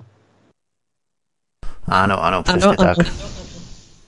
No, samozřejmě. No, tak co se týče tady té heraldistiky, tak údajně tady ten dvojocasí les tedy má tedy vyjadřovat uh, sloučení a uh, de facto jako českých národů, že to je souručenství tedy Čechů, Čechů a Moravy. Jsme jako dva národy. A uh, co je třeba jako říct, tak eh, ten lev, když se podíváte na ten znak, eh, on má jako ty drápy jako natažené, že jo, jako by někam kráčel. A uh, ono je to trochu posunuté. Ten lev původně s těma nataženýma drápama měl držet měl držet teda tyč, nebo ne tyč, ale sudlici. A na té sudlici nahoře jako měl měl být jako bodec, jako, jako ve stylu, tedy jako no, zkrátka, bodec klasicky nasazený, jako by kopí to bylo, jo, kopí. A nahoře eh, měla být e, bílo červená stuha. To znamená e, vlajka české státnosti. To znamená, ten lev měl držet tu vlajku e, s tím bílo-červeným praporcem. No tenhle ten návrh při vzniku republiky v roce 1980 byl odmítnut, protože by vlastně vyjadřoval mm, příslušnost e, přímo jako k nějakému historickému staročeskému nebo původně z, z takzvané že, Velké Moravy, z tehdejšího systému rozšíření vlastně jakoby českého národa, který byl vlastně i jakoby součástí eh, celého toho velkomoravského celku. A to bylo zamítnuto eh, jako s tím, že eh, by to de facto posunovalo celý ten národ někam trochu jinam, že by to bylo posunuté do polských systémů, protože víte, že v dobách tady jakýchsi začátku nebo té největší slávy, že o českých panovníků, tak bylo velké propojení s Polskem a tohle to nebylo tehdy žádoucí. V tom roce 1918. Proč?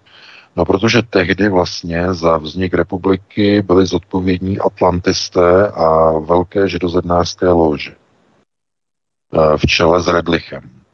A Redlich byl samozřejmě vysokostupňový zednář a jeho úkolem bylo připojit novou republiku k transatlantickému svazku s takzvanými atlantisty. A to byli v podstatě souručenci mezi Londýnem a New Yorkem. Jinými slovy, Československo bylo sionizováno v roce 1918. A bylo sionizováno uh, nejprve pod, protože to bylo samozřejmě zarytované, to znamená rytovaná republika, byla pod zástěrou. Ale postupně byla ještě halachizována později pod čepci Eh, jednotlivých eh, tedy představitelů první republiky. To by bylo s velkým přesahem, protože eh, vliv samozřejmě řekněme, takzvaných židů na fungování a na existenci vlastně první republiky byl, byl velmi značný. Celý průmysl, banky byly vlastně kontrolovány uh, židovskými podnikateli. To znamená, uh, bylo by asi nelogické, kdyby v takové republice, která byla jako první, židozednářská republika na světě, vzhledem k vlajce, jaká byla vytvořena, znamená klínová vlajka Davidovy hvězdy, jedna šestina jeden z šesti cípů Davidovy hvězdy tvoří modrý klín, který je za, zaklesnutý do české vlajky. Česká vlajka je pouze jedna a to je červeno-bílý praporec. Červená barva, uh, dole a bílá nahoře. Červeno-bílý proporec. Nikdy v českých symbolech, v českých barvách modrá barva nebyla. Nikdy. Historicky. Nikdy. Vždycky jenom bílo-červené proporce. Ta modrá barva se tam vzala kvůli Redlichovi a kvůli napojení na Atlantisty. To je ten klín Davidovy hvězdy. Eh, je to, tem, je to temná historie, velice temná historie. A to souručenství Čechu, eh, Čech a Moravy bylo tak povoleno do toho symbolu, toho heraldického symbolu, jako lev se dvěma ocasy. Jeden ocas je český, druhý ocas je moravský. Nic víc nebylo dovoleno. Ocasy. To je strašné. To je strašný symbol. Co je český národ? Ocas ocas jeden a Morava ocas druhý. Takže nad tím je třeba se zamyslet. Eh, vůbec vznik eh, první židozednářské republiky na světě je, je obrovsky okultní záležitost. O tom, eh, to by bylo na extra knížku. Na úplně extra knížku, jak vznikla Československá republika, zarytovaná republika. Nevím, jestli by to vůbec bylo bezpečné publikovat ještě v dnešní době. Hmm. No, nevím, nevím. Ale e, samozřejmě jako mm, jenom na vysvětlení tedy toho symbolu, té symboliky. No oni jsou potom různé ještě další vysvětlení, někteří heraldisté jako se tam snaží jako e, tlačit ještě nějaké jiné e, myšlenkové pochody, jakože ty propletené ocasy, jakože to součást tedy souručenství a tak dále, tak dále. O tom eh, by byly dlouhé diskuze, každopádně e, takhle bych na to reagoval a e, pustili bychom se do dalšího volajícího. Máme 21.54, takže možná ještě tak dva dotazy, možná ještě stihneme. Uvidíme dva nebo jeden. Já bych řekl, že ty dva ocasy jsou tam proto, když u nás by ten jeden ocas někdo ukradl, tak aspoň zbyde ten jeden. Tady u nás je to celkem pochopitelné. tak eh, pojďme, pojďme další. Dobrý večer, jste ve vysílání, ptejte se. Eh, dobrý večer, ďakujem veľmi pekne za vás. Aj pracovníkom vysielača, aj pánu Eh, já se omlouvám, že vás trošku přerušuji, protože ten telefon je nějaký přerušovaný, nevím, čím to je způsobené. Ale Helenko, eh, nevím, ano, jestli ano, my vám, my vám... předchozí telefonáty přerušované nebyly a teď nebyly, najednou druhý telefonát, se co je přerušovaný. Nic, nic se nezměnilo. Zkuste ještě jednou eh, nám to zopakovat, tu otázku. Proč uh, nezlikvidují tam, keď je jim taky nepohodlný? Já tady nerozumím, opravdu Já také nerozumím. ne. Přes, eh, proč nezlikvidují koho? Trumpa. Trumpa. A, dobře, Trumpa. dobře. Dobře, No, děkujeme. děkuju. Děkuju za dotaz. mhm, Děkuju za dotaz. No, podívejte se, zlikvidovat Trumpa eh, by samozřejmě, oni vidí moc dobře, co, k čemu by to vedlo. No, oni nechtějí občanskou válku. Nechtějí, samozřejmě mluvíme o neokonech. Oni by věděli, co by to znamenalo, ale eh, globalisté přesně o tohle usilují. A Trump je ten, kdo má vlastně po nástupu k moci tuhletu, tenhle ten rozpad Spojených států takzvaně institucionálně zahájit tím, že část států eh, Unie jeho vítězství nepřijme a začne odchod ze svazku se Spojenými státy. Uh, oni potřebují Trumpa v rámci procesu takzvané Trumpiády. To znamená, zahra, eh, Trumpiáda je rozborka Spojených států. Globalistická rozborka. Proto všechny soudy, které jsou tam proti Trumpovi, je snaha zabránit eh, ze strany Deep State, ale s tím Deep State je to s takovým jakoby přesahem, ale je to snaha vlastně zastavit eh, Trumpa, aby globalistům bylo zamezeno v dosažení jejich cílů rozpadu Americké republiky. Oni potřebují svoji republiku udržet a proto nechtějí dovolit Trumpovi, aby byl zvolen. Ale nemůžou ho zlikvidovat. Pokud by to udělali, pokud by ho zastřelili, vypuknou ve Spojených státech eh, nepokoje a vypukne občanská válka rozpad Spojených států. To je přesně to, co Deep State nechce, co chce, nebo respektive v čem chce zabránit globalistům v procesech na rozborku Spojených států. Víte, tohleto je jenom otázka toho, jak vlastně funguje celá ta kauza okolo Trumpa. Čím více těch žalob má na sobě a čím více soudních jednání tam má, tím více posilují jeho preference. Ten systém je jasný, má svoji dynamiku. Američané uh, vědí, že čím více on je v podstatě terorizovaný, tím více ho podporují. V téhle chvíli, kdyby Deep State rozhodl o likvidaci Trumpa, vyvolal by občanskou válku. To oni nechtějí připustit. Chtějí proto pokračovat v těch pokusech o jeho zastavení kandidatury.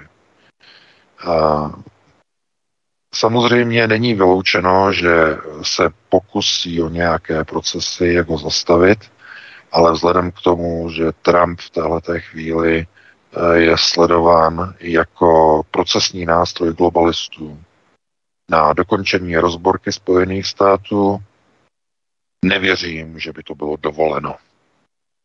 A proto Trump je v té pozici, v jaké se nachází. Takže takhle bych na to reagoval.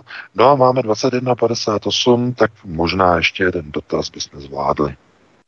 Máme volajícího, snad bude rozumět. Hezký večer, máte slovo. Dobrý večer, rychlej dotaz. Slyšel jste o útoku na Selidovo? Měli to být kazetovou municí na, ano. na schromaždění ukrajinských sil a snad hmm. až 500 mrtvých. Tak jo, ano, ano, ano, ano, ano, ano. Děkujeme. Ano, ano, tu informaci jsem zaregistroval, měl to být obrovský masakr, západní média se k tomu nechtějí přiznat, ani Ukrajinci se k tomu nechtějí přiznat. Bylo to schromáždění vojsk, které jakoby bylo chystáno eh, generálem syrským k průlomu ze severu, respektive ze severovýchodu Avdějevky, pokus o průlom Uh, ruského obklíčení Avdějevky a schromažďovaná vojska tam byla odhalená a u Selidova byla zničena termobarickým útokem. Uh, více než 500 mrtvých uh, čerstvě odvedených, navíc jako ukrajinských vojáků. Takže tohle, to, co tam proběhlo, samozřejmě jenom další zářez do knihy, jak to nazvat, že nějak tak diplomaticky, je to další zářez do válečných úspěchů generála, generála Syrského. A já myslím, že Selidovo to jenom potvrzuje. Zkrátka ten byl nasazený do role vrchního velitele skutečně s tímhletím úkolem, eh, že ve chvíli, kdy válka skončí, musí tam být někdo, kdo není Ukrajinec. Musí tam být někdo, kdo je Rus, na kterého se potom svrhne vina za uh, nevyhranou válku. Takže to byl poslední dotaz, máme přesně 22.00. Eh, Vítko, já se teda s tebou, s tebou loučím, s tebou Helenko, díky za pěkné písničky. No a se všemi našimi posluchači se také loučím. Doufám, že se vám to dneska líbilo a když budete chtít, tak zase za týden si nás pustíte po 19.30 v pátek přineseme další informace z domova i ze světa. Takže si užijte příští týden, užijte si samozřejmě víkend, no a pro tuto chvíli vám přeji krásnou dobrou noc. Já se s tebou taky rozloučím VK, i s tebou Helenko, i s vámi, milí posluchači, děkujeme za vaše telefonáty. Spoustu si z vás nedovolalo, ale třeba příště to bude lepší. A já se s vámi tady rozloučím. My samozřejmě pro vás vysíláme nonstop. Následuje Michal, Studio Praha, kalendárium. Mimochodem se bude připomínat i Valentínové bombardování Prahy v roce 1945, 14. února. Nicméně i další věci, takže zůstaňte napřímu. Každopádně v rámci svobodného vysílače si vyhledejte i další pořady dalších studií o víkendu nebo jen příštího týdne. Jsme tady stále pro vás nonstop 24 hodin denně. Takže to je všechno ode mě, mějte se všichni krásně, od mikrofonu vás zdraví Vítek, dobrý večer, případně dobrou noc. Já se také loučím, děkuji jak VK, tak Vítkovi za zajímavý večer. Vám, vážení posluchači, přeji hezký zbytek večera se svobodným vysílačem. Jak už jste slyšeli, za malou chvíli se můžete zaposlouchat do pravidelného, oblíbeného, zajímavého, velkého týdenního kalendária a dalších pořadů svobodného vysílače. Já vám k tomu také přeji příjemnou pohodu. Mějte se hezky. Naslyšenou. Prosíme, pomožte nám s propagací kanálu Studia Tapin Rádio Svobodného vysílače CS. Pokud se vám tento nebo jiné pořady na tomto kanále líbí, klikněte na vaší obrazovce na tlačítko s nápisem Sdílet a vyberte sociální síť, na kterou pořád sdílíte. Jde o pouhých pár desítek sekund vašeho času. Děkujeme.